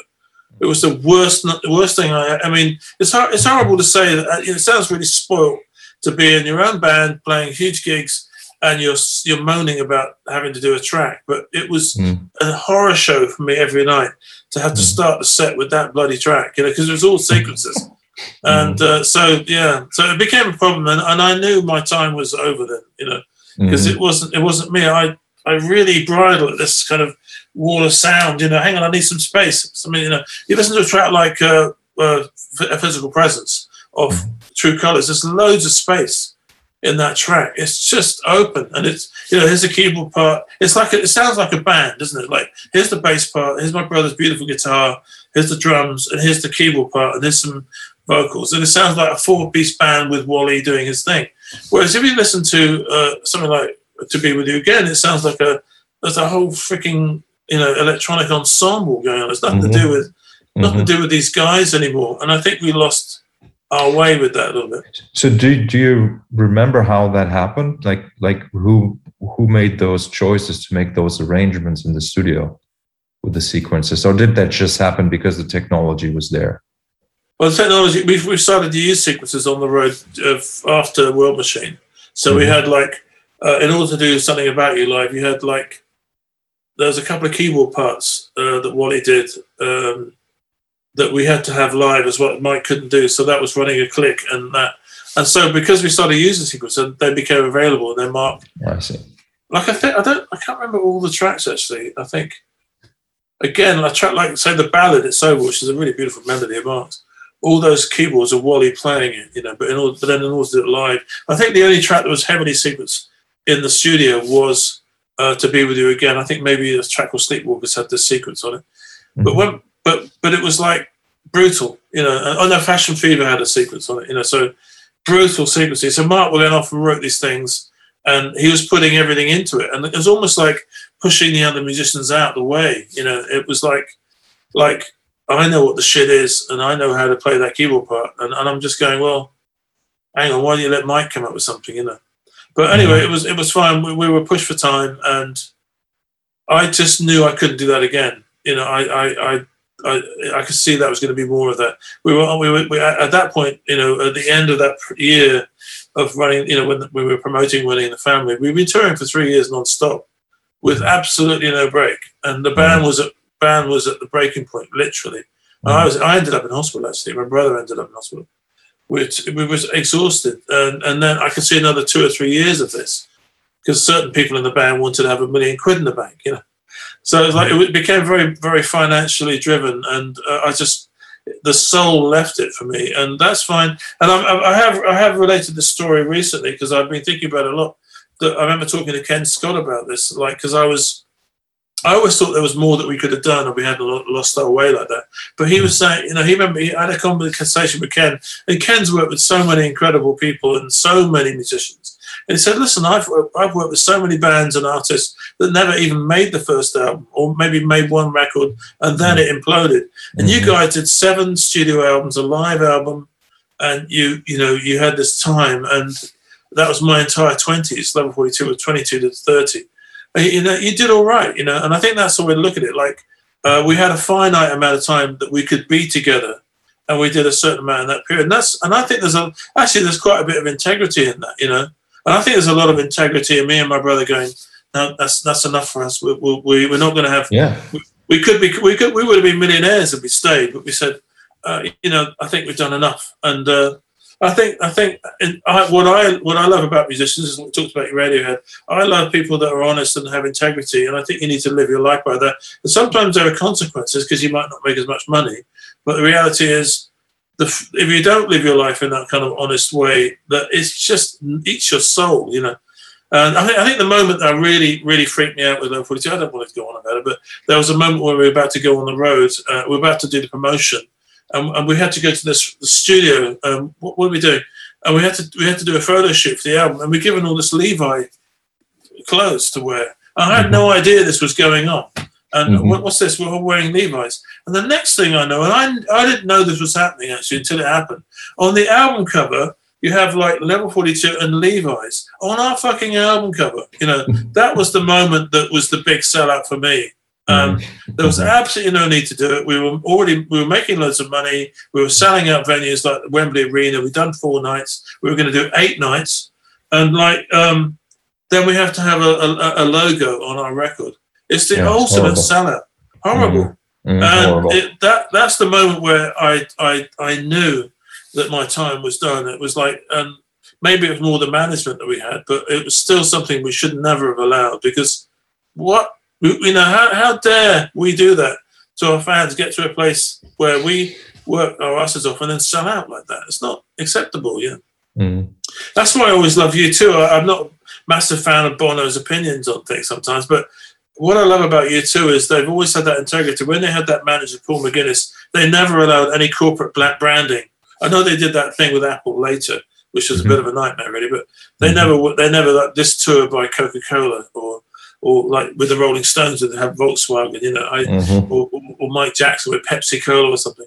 I think it's really important that um, musicians, if they get they have success, if they remember what it was like to be 16 and 17 and really believing in something and how that can really help form your identity as a human being, where you, you follow artists that you really believe they mean it and you, you, you, you invest your time with them and you develop with them and, and you, you develop worldviews through music and art and things like that. And then just to, to learn that it's all just been a money making exercise is not not cool, you know. No, but uh, I mean, incredible uh, integrity on your end there, really, uh, to uh, also to to realize that what was going on. Um, you know, I, I spoke um, to Richard Barbieri a few weeks ago, um, and and he he told me horror stories about that time, like things he had to go through with management and stuff. And uh, so um, so let me just you know like ask this question. So how did how did things turn out for you when you left the band? So what what happened? I had to recover i took a long time to recover because i i ended up having agreed to leave. I then went back on the road to north america to finish the tour and i ended up something was wrong you know like i was probably having too good a time but also my central nervous system just collapsed and my brother not being there, my brother didn't go back on the road. Something about that put me in a very strange headspace. So I started having panic attacks, and mm-hmm. then I mm-hmm. started having panic attacks on stage. So of mm-hmm. course, then you then you think every time you're going to walk out, you know, it's a, it just becomes a downward spiral. The mm-hmm. last gig I did was a kind of quite a big club in Dallas in October '87, and I had a panic attack walking out, and I was hyperventilating all the way through the gig for two hours, and then you know, and, and I just I got on a plane the next day. I went home to see my doctor to London. We had a day off, he took one look at me and stuck me in hospital for two weeks. He put me on drugs, on a sleep cure. You know, mm-hmm. I was mm-hmm. done. You know, I was completely mm-hmm. done. And I think my body was trying to get me out of there. My body was saying, "You shouldn't be. Get the hell out." You know. Mm-hmm. So uh, because of that, it did a lot of damage. Of course, you know, then it's really hard to go back on the stage when you you have the memory of that. So it took me two years to get back on the stage, and that was with Nigel Kennedy at the Dominion Theatre. Mm-hmm. And uh, then I started to do things, and and then I had kids, uh, and uh, I was doing projects, and I moved to the West Country, and I had I did actually have a few more mental health problems at the end of the nineties. It was quite a tricky time. Mm-hmm. And then you know, a lot of uh, kind of weird how life gets in the way. I mean, I I was really uh, building up a head of steam around 2004, 2005, and then it transpired that my I needed to look after my kids. I had my I was a single parent for five years from 2005 2010. Mm-hmm. And that took, you know, that, that just stopped everything. And I came back to London. I think I put Watertight out in 2009 without any promotion. I just put it out, you know, and came back to London mm-hmm. and started again and started writing and things like that. So it's just the arc of life. What What's interesting about the new work is that if people like it enough, if people are interested enough, I've got so many freaking tunes knocking around because I've been writing, you know, even in lockdown, you know, writing uh-huh. like an idiot. So there's lots lots of music to come if we can get enough traction and find an audience. Mm-hmm. And and also, you know, that means a lot of different things have to fall into place. But uh, all you can do is the best you can do, isn't it? So yeah, it's been an interesting journey, I have to say. Yeah. So if you if you want to talk about depression and anxiety, I'm a bit of an expert in those two fields, and uh, you know, to come have come through a lot of those things is one of the greatest achievements of my life, I think, because I, I, had to mm-hmm. I had to work a lot of stuff out. You know, there was a period of time when I, I couldn't function in any way, shape, or form, let alone uh, as a musician. It's a shame, really, to leave the band and have those problems because I could have just got got on with it and played drums with lots of different people. I would have, I, I would, I, I, would have liked that, you know.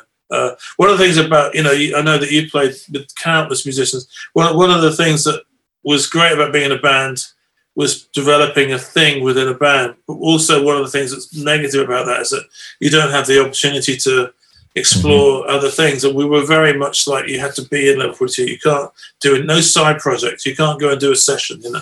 Mm-hmm. I, I, would I would like to have had more experience with other musicians at that time, I think. But uh, at least now, I, I, I, over the last sort of 15 years or so, I, I have that experience. You know, I work in Italy, I go to Germany, and I, I, I want to move to Vienna at some point. I love that city. So I'm lucky now to to be doing different things.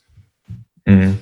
Yeah. You, you, know, it's. Uh, would you agree that you know if you get into a situation like you were in with the band and the success and like all the positives of that, um, there inevitably there's a price to pay somehow, and you really yeah. you really only realize uh, what that price is when you stop, right? Yeah. Yeah. yeah. Yeah. So, you know, that, that's that's one of the reasons why I have to say I'm a little concerned, um, you know, about you know all those touring musicians uh, that I know, and also those that I don't know that have to be home now, like and for over yeah. a year now. It's it's it's crazy. I really, it's I think it's really it's really intense, and I, really, I really, really yeah. I, I, really I really hope that um, you know most people will come back, you know, will return from this from this state? Well, we all know what's going on with theatres. My daughter works for Dance Rambert, which is a very, very important uh, you know, dance company, and she's technical manager for Dance Rambert. Mm-hmm. You know, the, the, uh, she she's lucky because she's had, she had that job. She got employed about a year before the pandemic, so she has an actual job. But of mm-hmm. course, most people in that world, as you know, are obviously self-employed. It's mm-hmm. absolutely devastating. All the dancers, all the technicians. You know, it's absolutely you know the National Theatre in in the South Bank had to shed 700 jobs. You know, so it's kind of oh god. You just hope that those spaces will exist. Uh, I and I know that my friends in Vienna uh, last summer there were 800 outdoor shows paid for by the government mm. to employ all the musicians. It was free to the public. But you know that kind of attitude doesn't exist here. You know they're, they're, they're ignorant people. They're, they're Philistines that run the government. And mm. they don't give a shit about the art. You know, they don't care about the arts. And they've slashed arts funding, they've slashed arts education in school. So they don't care, give a shit about dancers. I remember there was a, there was a talk of there was a very high level conversation with Downing Street, uh, maybe about a year ago, or maybe in May of last year, with Sam Mendes, um, all these kind of really high flying cultural figures in, in the UK with Downing Street. And apparently, Dom, Dominic Cummings, who was like Boris Johnson's advisor at the time, uh, shouted at Sam Mendes uh, at one point when they're talking about the, the, arts. He said, "The effing ballerinas can get to the back of the effing queue," you know, like mm. as if it's the least of our worries. Mm. And these people don't understand the dynamic of art in this culture, just on a purely economic level what art does. You have like the Sadler's Wells in London, you know, you have a ballerina on that stage. Then you have the, the taxi drivers dropping people off at the venue. You have the food and drink being provided to the people working the venue. The whole microcosm, economic microcosm that exists around art at a mm-hmm. venue or a club or a space or a theatre or a cinema. It's just like they don't get it, you know, and like the if you just look at it purely in economic terms, like I think the art, the creative sector in the UK brings in over 100 billion a year to the economy. It did, you know, and yet they're, they're going on about fish the whole time, you know, fishing. Like, yeah, we'll get get we'll leave the EU so we can get our fishing rights back. Get, you know, it's unbelievable where we're at, you know. Mm. So yeah. uh, unfortunately, we're in a situation where the people in power don't understand the importance of, of the cultural sector in this country. It's mm. terrible. It's terrifying you know like the, the whole brexit mentality i i absolutely personally i don't get it but i mean the the reason for it may be really bad education for decades right? Like that people don't really see the value in in in freedom let's say or in, in freedom to to move and in being united with other people right? And uh, I, I find it I find it shocking. You know, I was I was actually personally hurt. You know, as a German, that uh, you know that when Brexit was suggested, even you know, I was I I, I still can't believe it. Okay, I mean, there are very dark forces at work to, to make that happen. The propaganda surrounding Brexit, like we, there would be these sunlit uplands, and we worked in the EU, we'd have 350 million pounds per week to spend on the NHS all these lies that were told. And the prime minister of this country, Boris Johnson, was one of the people to tell these horrendous, heinous lies, and he's ended up as the prime minister. We are absolutely screwed as a country right now. I mean, I I, I never agree with. Uh, I didn't agree with everything that was going on. I didn't like the federalisation of the EU. I didn't like uh, the push for the euro or across the board. I think if, I think accepting you know countries like Greece and other countries. I think the way the ECB treated Greece after the crash was absolutely horrendous. You know, mm-hmm. and I think the idea of an EU army, all these lunatics pushing for that stuff, there's a lot of things to, to be worried about with the federalization of uh, all the democratic deficit at the heart of the EU, like the, the commissioners and all that kind of stuff. There's, but there are problems to be solved, you know, not to be, you know, we've thrown the baby out with the bathwater. And one of the worst things for the cultural sector in this country was even during this ridiculous Brexit negotiations that the the Tories engaged in with, with so little faith and lying about the EU the whole time, lying about the commission, you know, you know, uh, the, the woman, uh, um, amazing woman uh, commissioner, I can't remember her name. Uh, but uh, but the thing is, they were offered an artistic freedom of visa. They were actually offered it. No, wasn't going to cost them politically anything, and they refused. No, it wasn't going to cost them. The EU said, "What about this for the artistic community?" And they mm. said no. And it could have been like you know, can you imagine like filmmakers, photographers, dancers, actors, musicians, all being able to travel freely and that free flow of, of creativity? No, we're not having that. We don't want that. so yeah, unfortunately, the because there was one politician at the time, Jeremy Corbyn, who's so vilified in this country in a way that I've never seen in my lifetime. Uh, like it's quite extraordinary what the press did to him. But he was saying in 2016, look, we need to remain in the EU, but we need to push for reform. And I think a lot of people across Europe were saying the same thing. There was lots of discontent in Austria and, and Holland and in Italy. But like you could stay in the EU and push for reform in mm-hmm. the areas you didn't like. Mm-hmm. But that, that argument got just drowned out in all the xenophobia and all the racism and the bigotry and and the stupidity. And, and, you know, you you travel around the world. You know, I travel around the world, and and it's very different. We just get used to this mindset. But of course, you're talking about people who who haven't. I, my education came through travel because talking to young German people, young Irish people, young Italian people. Read this book. You know the history of our troubles. You know, I I I, got my education through travel, whereas mm-hmm. somebody living in in Middlesbrough or or a, a, northern town in England who only reads the Sun or these tabloid, and they don't travel in. You know, maybe they go on holiday to Torremolinos once a year or something, but they don't travel the way that you and I know that is, where we mm-hmm. can actually communicate and we learn and they are just they are subject to that propaganda. Um, mm-hmm. And you couldn't argue with these people. Now, of course, with the horrendous results of the Brexit deal and whole businesses going to the wall because they can't trade with Europe. Like it, it's now sinking in just what's happened. And all these people that were going, we hate the EU, now they're going, they're losing their businesses, they're losing their homes, and they're going, well, we, that's not what we voted for. It, it is what you voted for. So mm. it's good. It's, I think it's a shameful period in our history, and it may be you, are seeing something historically in this country. You may we, the UK may lose Scotland in the next if there's an independent referendum. You may lose Wales. There's mm. there's there's more. You know, troubles have come back to Northern Ireland, and it may be that the, the Irish people just go, "Oh, let's just reunify." Let's just get rid of this whole nonsense.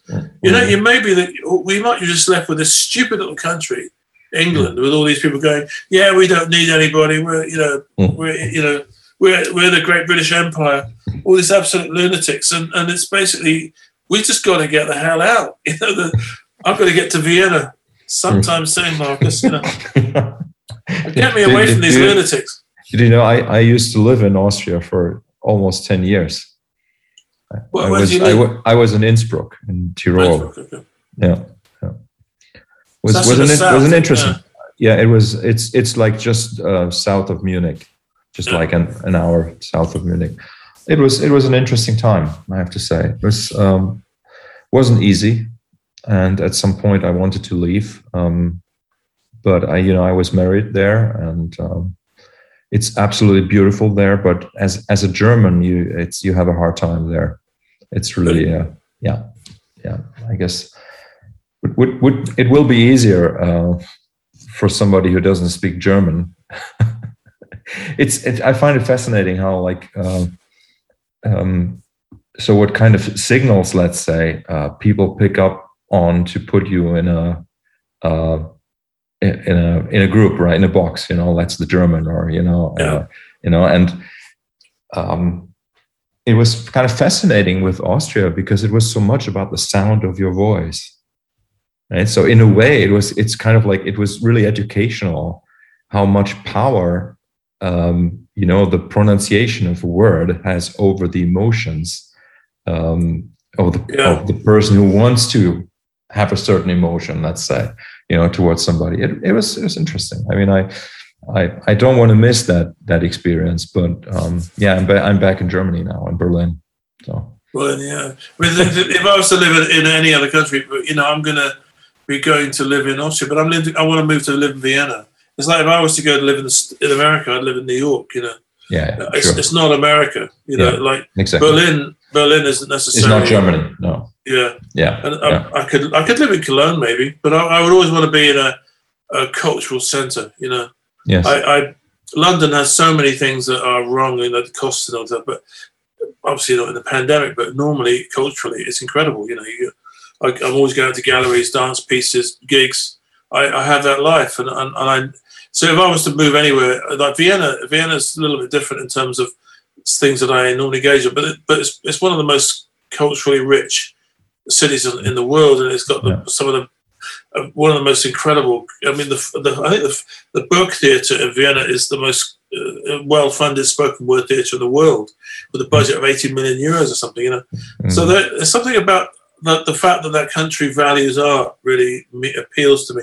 And also, I don't know about you, but I've never been into Croatia or Czech Republic Romania, Bulgaria. I've never been to these countries. We mm-hmm. never toured in those countries. I, I I wouldn't mind plonking myself in Central Europe and I can go up to Cologne, yes. work with my friends. I can go to Rome, and I can then go into.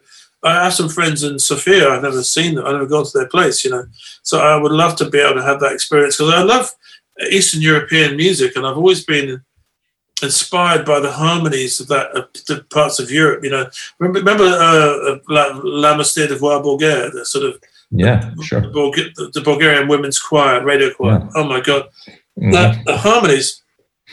Mm-hmm. There's something extraordinarily beautiful about music from Romania and Croatia and that that part of the world. And um, I, I worked with a friend, Matthias Jakisic, who was a, a Viennese composer, and he did on my on Watertight as a piano piece called Dark Actress. And mm-hmm. Matt's Matt's arranged that. It's all it's like, it sounds like a Hollywood orchestra, but it's just him with his violin and viola. But you mm-hmm. can hear you can hear it because of the way he slides some notes it's got this it's got this Eastern Europe it's like a Croatian thing going on, you know. It's like that's that that comes from the East. That's not that's not from the Northern Europe. That's mm. something else. It's kind of interesting how musically you can just pick up on those things, you know. You know, I, I used to play with a uh, violin player from Hungary, uh, Zoltan Lantos, and he has like this incredible mix of that Eastern European flavor, like the gypsy style, and yeah, yeah, and yeah. and also he he spent quite a few years in India uh, studying Indian classical oh, wow. music. So he has a mix of those two things. That's oh my god, pretty pretty amazing. yes. Hey, so uh, you said like your new album is is that out yet or is it's coming out soon? I mean, like I, be, I did an interview on BBC just now, and they played the next single, not the current single, which is the dance. So it's mm-hmm. going to be. I think there's two more tracks apparently the way it works with Spotify and uh, streaming services that you can't release tracks as singles that are on product that's already been released. Mm-hmm. So we have to put a bunch of tracks out and then put the album out probably the end of May. Yeah. So I hope to talk to the, the wonderful director Sarah Shearer, who's based in Vienna, who did the video for Beautiful Words. I'm trying. We're trying to organise another video for the fourth track. Mm-hmm. Um, what's beautiful about that is the Beautiful Words is being entered in short film festivals all around the world, and there's a finalist in New York and finalists in in Toronto and in Venice. I love that. You know, I love the fact that we have a piece of work that's actually a short film. You know, it's kind of art, art, an art piece. You know, I kind of would love to. I'm, I'm, maybe you're in this world, but I'm trying to. I'm trying to get some funding uh, for a couple more films to do it as short films rather than a video. It's not like a video for me; it's like a short film because I love that. I love dance. You know, I love modern dance. I love contemporary dance. Um, so I'd love to, I'd love to be involved more in that world, you know, of uh, theatre and dance. So it's kind of leaning towards that a little bit, you know. Yeah, I, I have to say I was I was pretty surprised by that video or that you know yeah. that film that went along with with Beautiful Words um, incredible. So what, what's what's the next? What's the second single? Or maybe maybe before we talk about that, just tell me a little bit about the album. Kind of like where, uh, when did you start writing it, or where where did the the impetus come from to do it? Well, it was, it was put together over quite a period of time. Actually, probably. Uh, I mean, the music's probably could have been released at the beginning of 2019. I mean, because mm-hmm. it was uh, ready, but of course, a lot of events happened in our in our lives through that period that you know meant that things stopped. Also, the pandemic. We, we could have released the album last year, so it's, it's been a, around a while. But I think the album was kind of recorded between 2013 2018. You know, a bit, a bit, and along with other, I've got loads of other things I recorded that you know that are in certain various stages of construction. You know, but it just seemed to be a body of work at a certain point. I was working at the studio in the Isle of Wight called Chale Abbey Studios, and mm-hmm. we just said we've got we've, this is an album. You know, what, what do you think? And they've got a label, so let's let's do something. And we put together that video. The video was recorded at the beginning of in January 2019, and then like in, in obviously, uh, I don't know people might not sorry, but you, you you would know that my brother left us in in beginning of May of that year, and of mm-hmm. course you know that just everything had to stop for a while. Mm-hmm. Uh, well, but my brother's actually on the album. Actually, he played on the track. He came down to the studio in the summer of 2018 just to hang and play on this track and play this incredible guitar. Mm-hmm. So the, when, when, we were putting together the album, it was actually the, the, the owner of the studio said, "You really should use that track because it wasn't meant for this album. It was meant for a, another project called a, a, a theatre and film project." But mm-hmm. said, "This this is your track. You wrote it, and this is your vibe. You're all, you're all over it. And this is your brother playing guitar." And I spoke I spoke to Boon's daughter, and she she was really for it, you know. So I didn't want to be, I didn't want to sort of exploit it in any way. Yeah. But like, it's great because you know he's on he's on my album, you know. So mm-hmm. I feel really good about it. So there's all sorts of kind of crazy twists and turns, and you know that's already a very dark period, but also some very positive things, and, and a lot of things happen. Like uh, the single that's out at the moment, "The Dance," was recorded in a certain way. I began recording that in 2013, 14, and it was a certain thing that was sitting there. And then I went to see my friend on the Isle of Wight. This incredible musician called Rupert Brown. Very, you'd love him, but he's he's not. If you asked him to play B, you know, E flat nine, he would he wouldn't he wouldn't be able to do it, you know. But he could he could he just does everything by sound and figuring it out. But the parts he comes up with are extraordinary, and the sonics incredible. So we worked on this ostinato piano part on his little deck piano, and all of a sudden it started to take on a life. And then we worked on the drum track. He had a, an old British uh, four into one mixer from the 50s called a Vortexion. And it had also had this incredible compression, a bit like a, it's almost like a Fairchild. And, um, so you listen to the snare, snare drum sound on, on the dances, you know, it's just, I'm playing the drums really quietly with this like a bit of uh, parchment paper on the snare and like just tapping around like that. And it sounds huge, you know. And then mm. incredible bass player Mark Neary did this beautiful bass part. Bern Locker, who's a incredible guitarist based in Vienna, did the, these guitars. So all of a sudden it starts to so it took a while to get to the place where it, it needed, it sounded like it needed the sound, you know. And I think now I've kind of figured out how I want to make music, having gone through it. But if you'd have heard this, these tunes four years ago, they were in various states of disrepair. Mm-hmm. It was a mm-hmm. very different proposition. Mm-hmm. And I've had to go through that process to figure out how I want to make records. There's a track on the album called the, it's called the Thank You song. I couldn't think of a title. It's basically a song of gratitude to all the people that helped me along the way, the teachers and friends. And, but uh, it was it was it's really stripped out and it's very simple.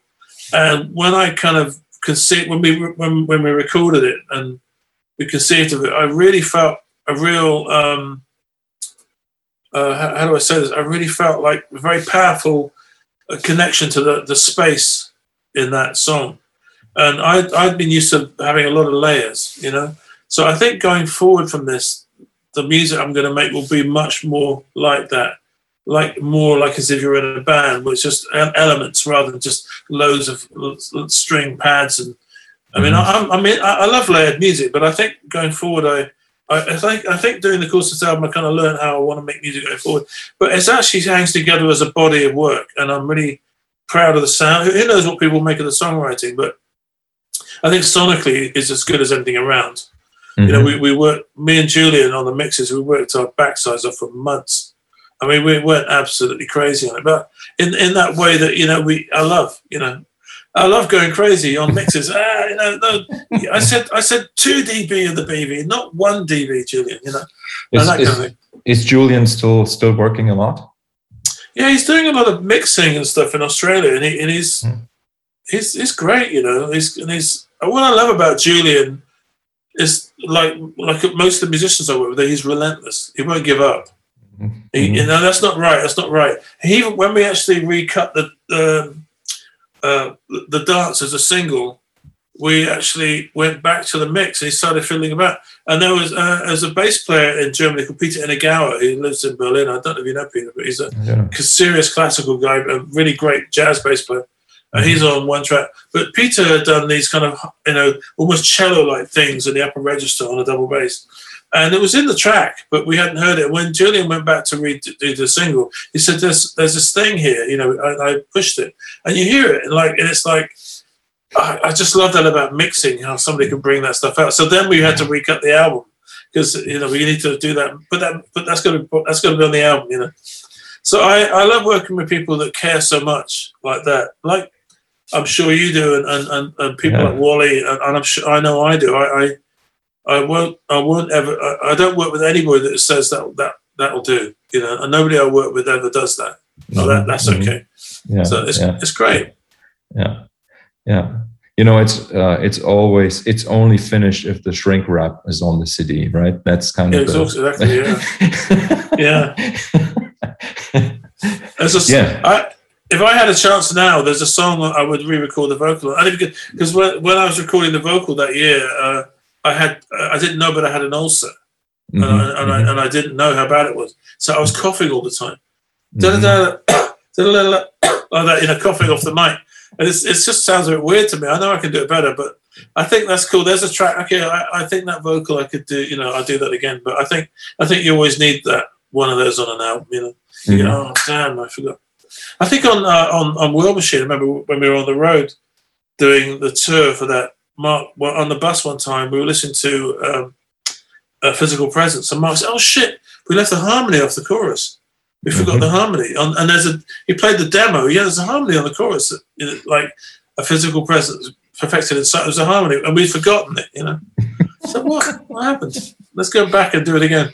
Mm-hmm. And you know, it's those it's those things that the, the people then love. You know, like the little mistakes yeah. and the little yeah, yeah, yeah, yeah. I still yeah, talk about Jeremy. We love like we were talking about. Like, there's so many records that have these massive mistakes on them mm-hmm. that I wouldn't have left, given my own nature. But you're, you're totally fine with it. We are talking about like Black Dog, you know, uh, Led Zeppelin. Um,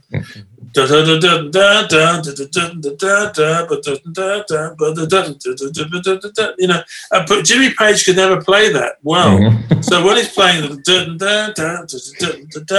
you know, he's actually uh, he's like rushing, and John Paul Jones is trying to hold him back, and but it's like some one of the biggest rock albums of all time. Mm-hmm. Nowadays, the, the producer would probably go, "Hang about, let's put that in. We'll, we'll, we can time stretch that or something," you know. Mm-hmm. But no, it's like uh, you know, and we all hear it, don't we? But mm-hmm. it's fine. It's Black Dog. It's Led Zeppelin. Get over it, you know. uh, you know, I mean, there's a, there's a John McLaughlin album, isn't there, called Electric Guitarist, where he does all these pieces with uh, various combination musicians he worked with, Carlos Santana and the Jack Bruce and Tony Williams and things like that. And there's one track where Narada Michael Walden's on drums with Carlos Santana, where the drums and the rhythm, the percussion go completely out of time with the mm-hmm. rhythm track. And mm-hmm. me and Mark, when we first heard that, probably the end of the 70s, go, What? Did you hear this? they're out and then they come back in again, you know. And mm-hmm. you hear it every time, but you've kind of, that's okay, it's fine, you know. it's amazing how, why am I so perfectionist then? Why, well, I've got to have some mistakes in there. I've got to have some speeding up or something, or I've got to drop a stick, you know, because it's, it's cool, you know. I, I enjoy music like that, but I can't seem to make it myself. It's got to be right. you know, got to be true to your own nature, right? hey, so um, at the very beginning of the conversation, you mentioned Jeremy Stacey, right? Yeah. Has he been a friend of yours? Yeah, I've known Jeremy a long time. He's been a very close friend for maybe the last 10, 12 years. Mm-hmm. Uh, I, I, knew knew of him before, but we since I've been back in London, I came back to London 2010, so we, we're very close. Mm-hmm. Yeah, he's amazing. I love Jeremy. He's my I think he's one of the finest drummers around. He's also pro- probably in a certain way, if you look at it a certain way, he's, he's kind of the, what the UK's finest drummer because although he, you know other drummers can do certain things maybe on a technical level better, but he's when he plays rock, he sounds he he sounds authentic. When he mm-hmm. plays fusion, he sounds authentic. Mm-hmm. When he plays jazz or pop, he sounds authentic. Mm-hmm. Jeremy is the most forensic kind of musician, I know that if you if you ask him to do a session, he'll go in there with like twelve snare drums, three kits, three bags of cymbals, and he'll be changing things around. And he might change the whole kit for the next track. You know, he's not. Mm-hmm. He's, he's just and he's thought about it. It's, it's incredible like that, Jeremy. He's got this amazing. You know, there are drummers like people like Carl and Ash. These incredible groove pocket drummers, but they're, they're kind of known for that they play their way. Whereas with Jeremy, he, he can play like uh, Ringo, or he can he can play he can play like kind of uh, Elvin Jones, you know, or, or he can you know play like a fusion head, you know. Mm. It's it's pretty wild, you know.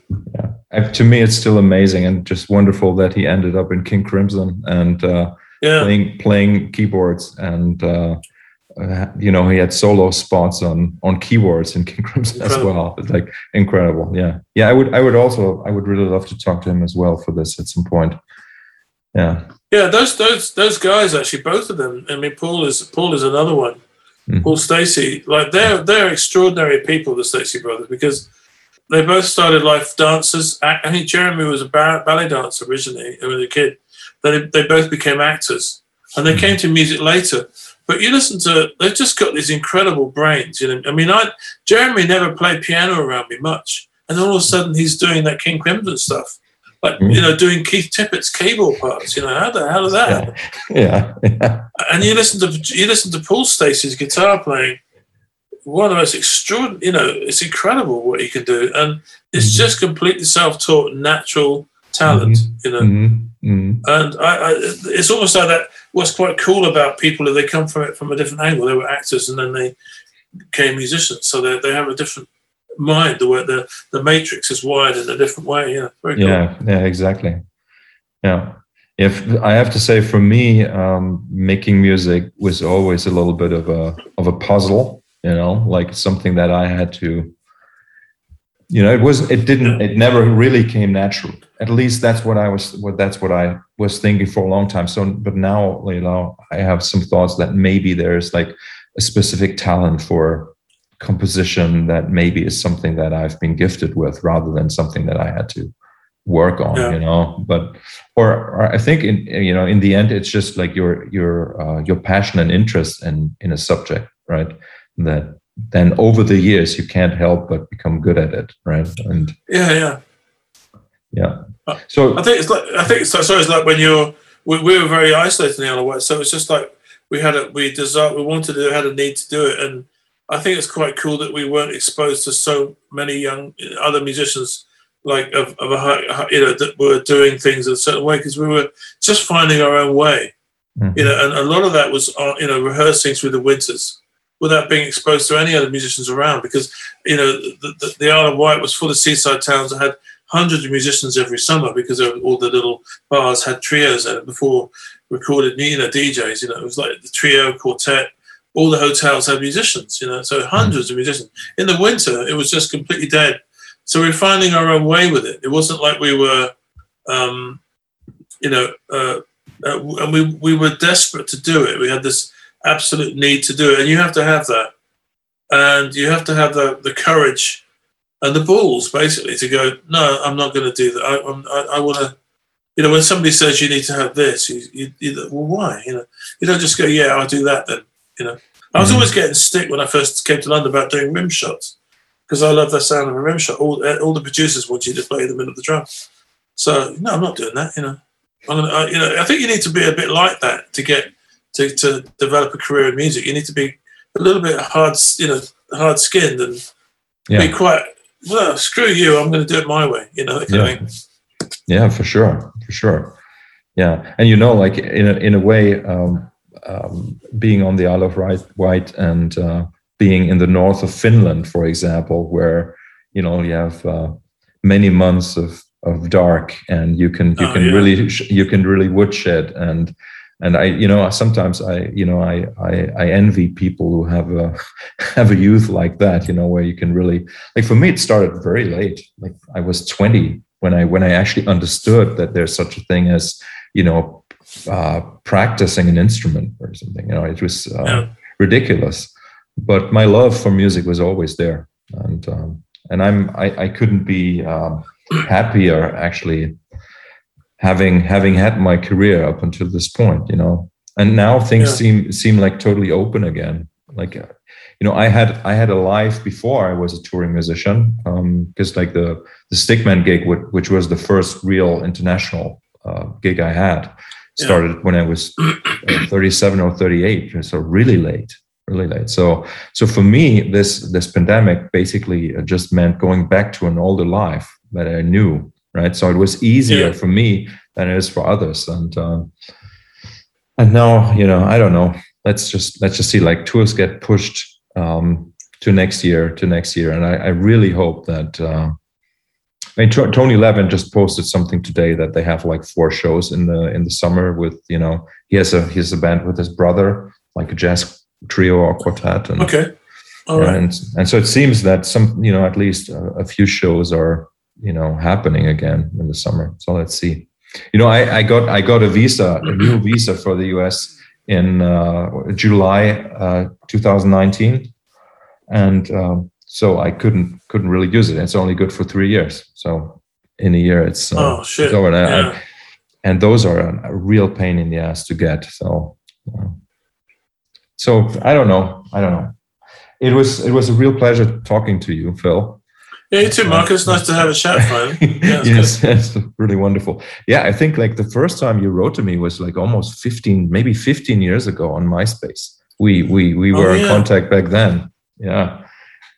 I think I, when I came back to London, you, you, you, there was talk of a tour, wasn't there? Someone, there was something. Yeah, exactly, exactly, exactly. And I contacted you about that. Yeah, yeah. I, I was kind of like uh, finding my feet back in London. Yeah, but it's nice. You know, when I get to Vienna, I mean, I, I do want to get to Vienna in terms of living there. It may, may be part time initially, about half the month. You know, two weeks on, two weeks off. But yeah, be, be, be nearer you. So wonderful. Hey, so so how old are your kids now? Well, my my eldest son is 40, 41, mm-hmm. and then uh, Jack is 32 and Holly's 28 now. So yeah, they're getting up there.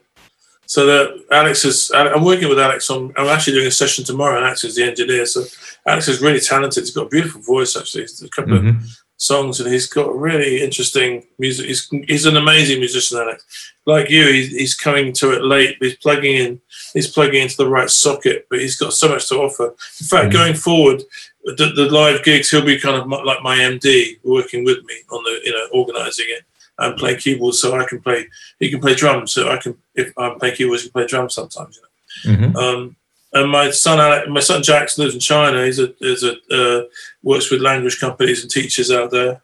And my daughter works for Dance Rambert. She's a technical manager for dance mm-hmm. companies. Mm-hmm. She worked she worked with Hofesh Shechter for many years. There's a great dance company, mm-hmm. and now she's with Dance Rambert. So yeah, she's she inhabits that world of. So like a couple of years ago, she was in Paris in Montmartre doing a, a piece, and we all went to Montmartre for Christmas to see her dance. It's kind of like that's great, you know.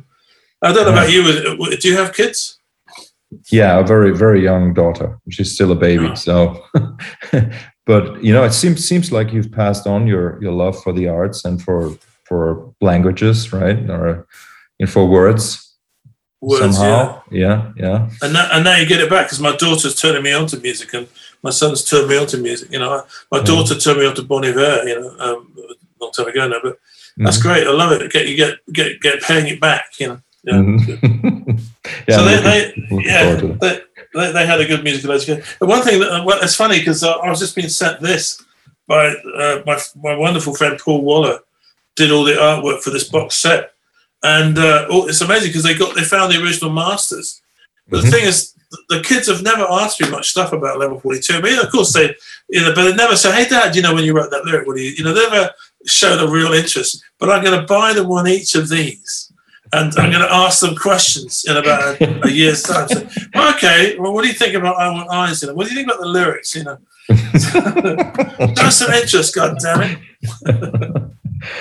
Phil, you, Phil, you did some wonderful work there, and um, yeah, really, really, I can't. Well, you, I think you you must have heard it many times, but it's really. Uh, uh, level 42 is an incredible that period was incredible and I, I think that a lot a lot of a lot of musicians nowadays they they grew up on on this music and and I don't I don't know I mean that you know like when you were mentioning before like during the time I don't think there was any other band that somehow like compared with level 42 at all there was nothing or am I wrong I mean were there bands that weren't successful that were kind of like in the same league we, I think what was interesting about us, we were coming from, you know, having grown up with progressive rock and McLaughlin, the Weather Report, yeah. my vision we, we were coming from a place of, of very kind of out there music. And the fact the first gig that Mark and my brother and I did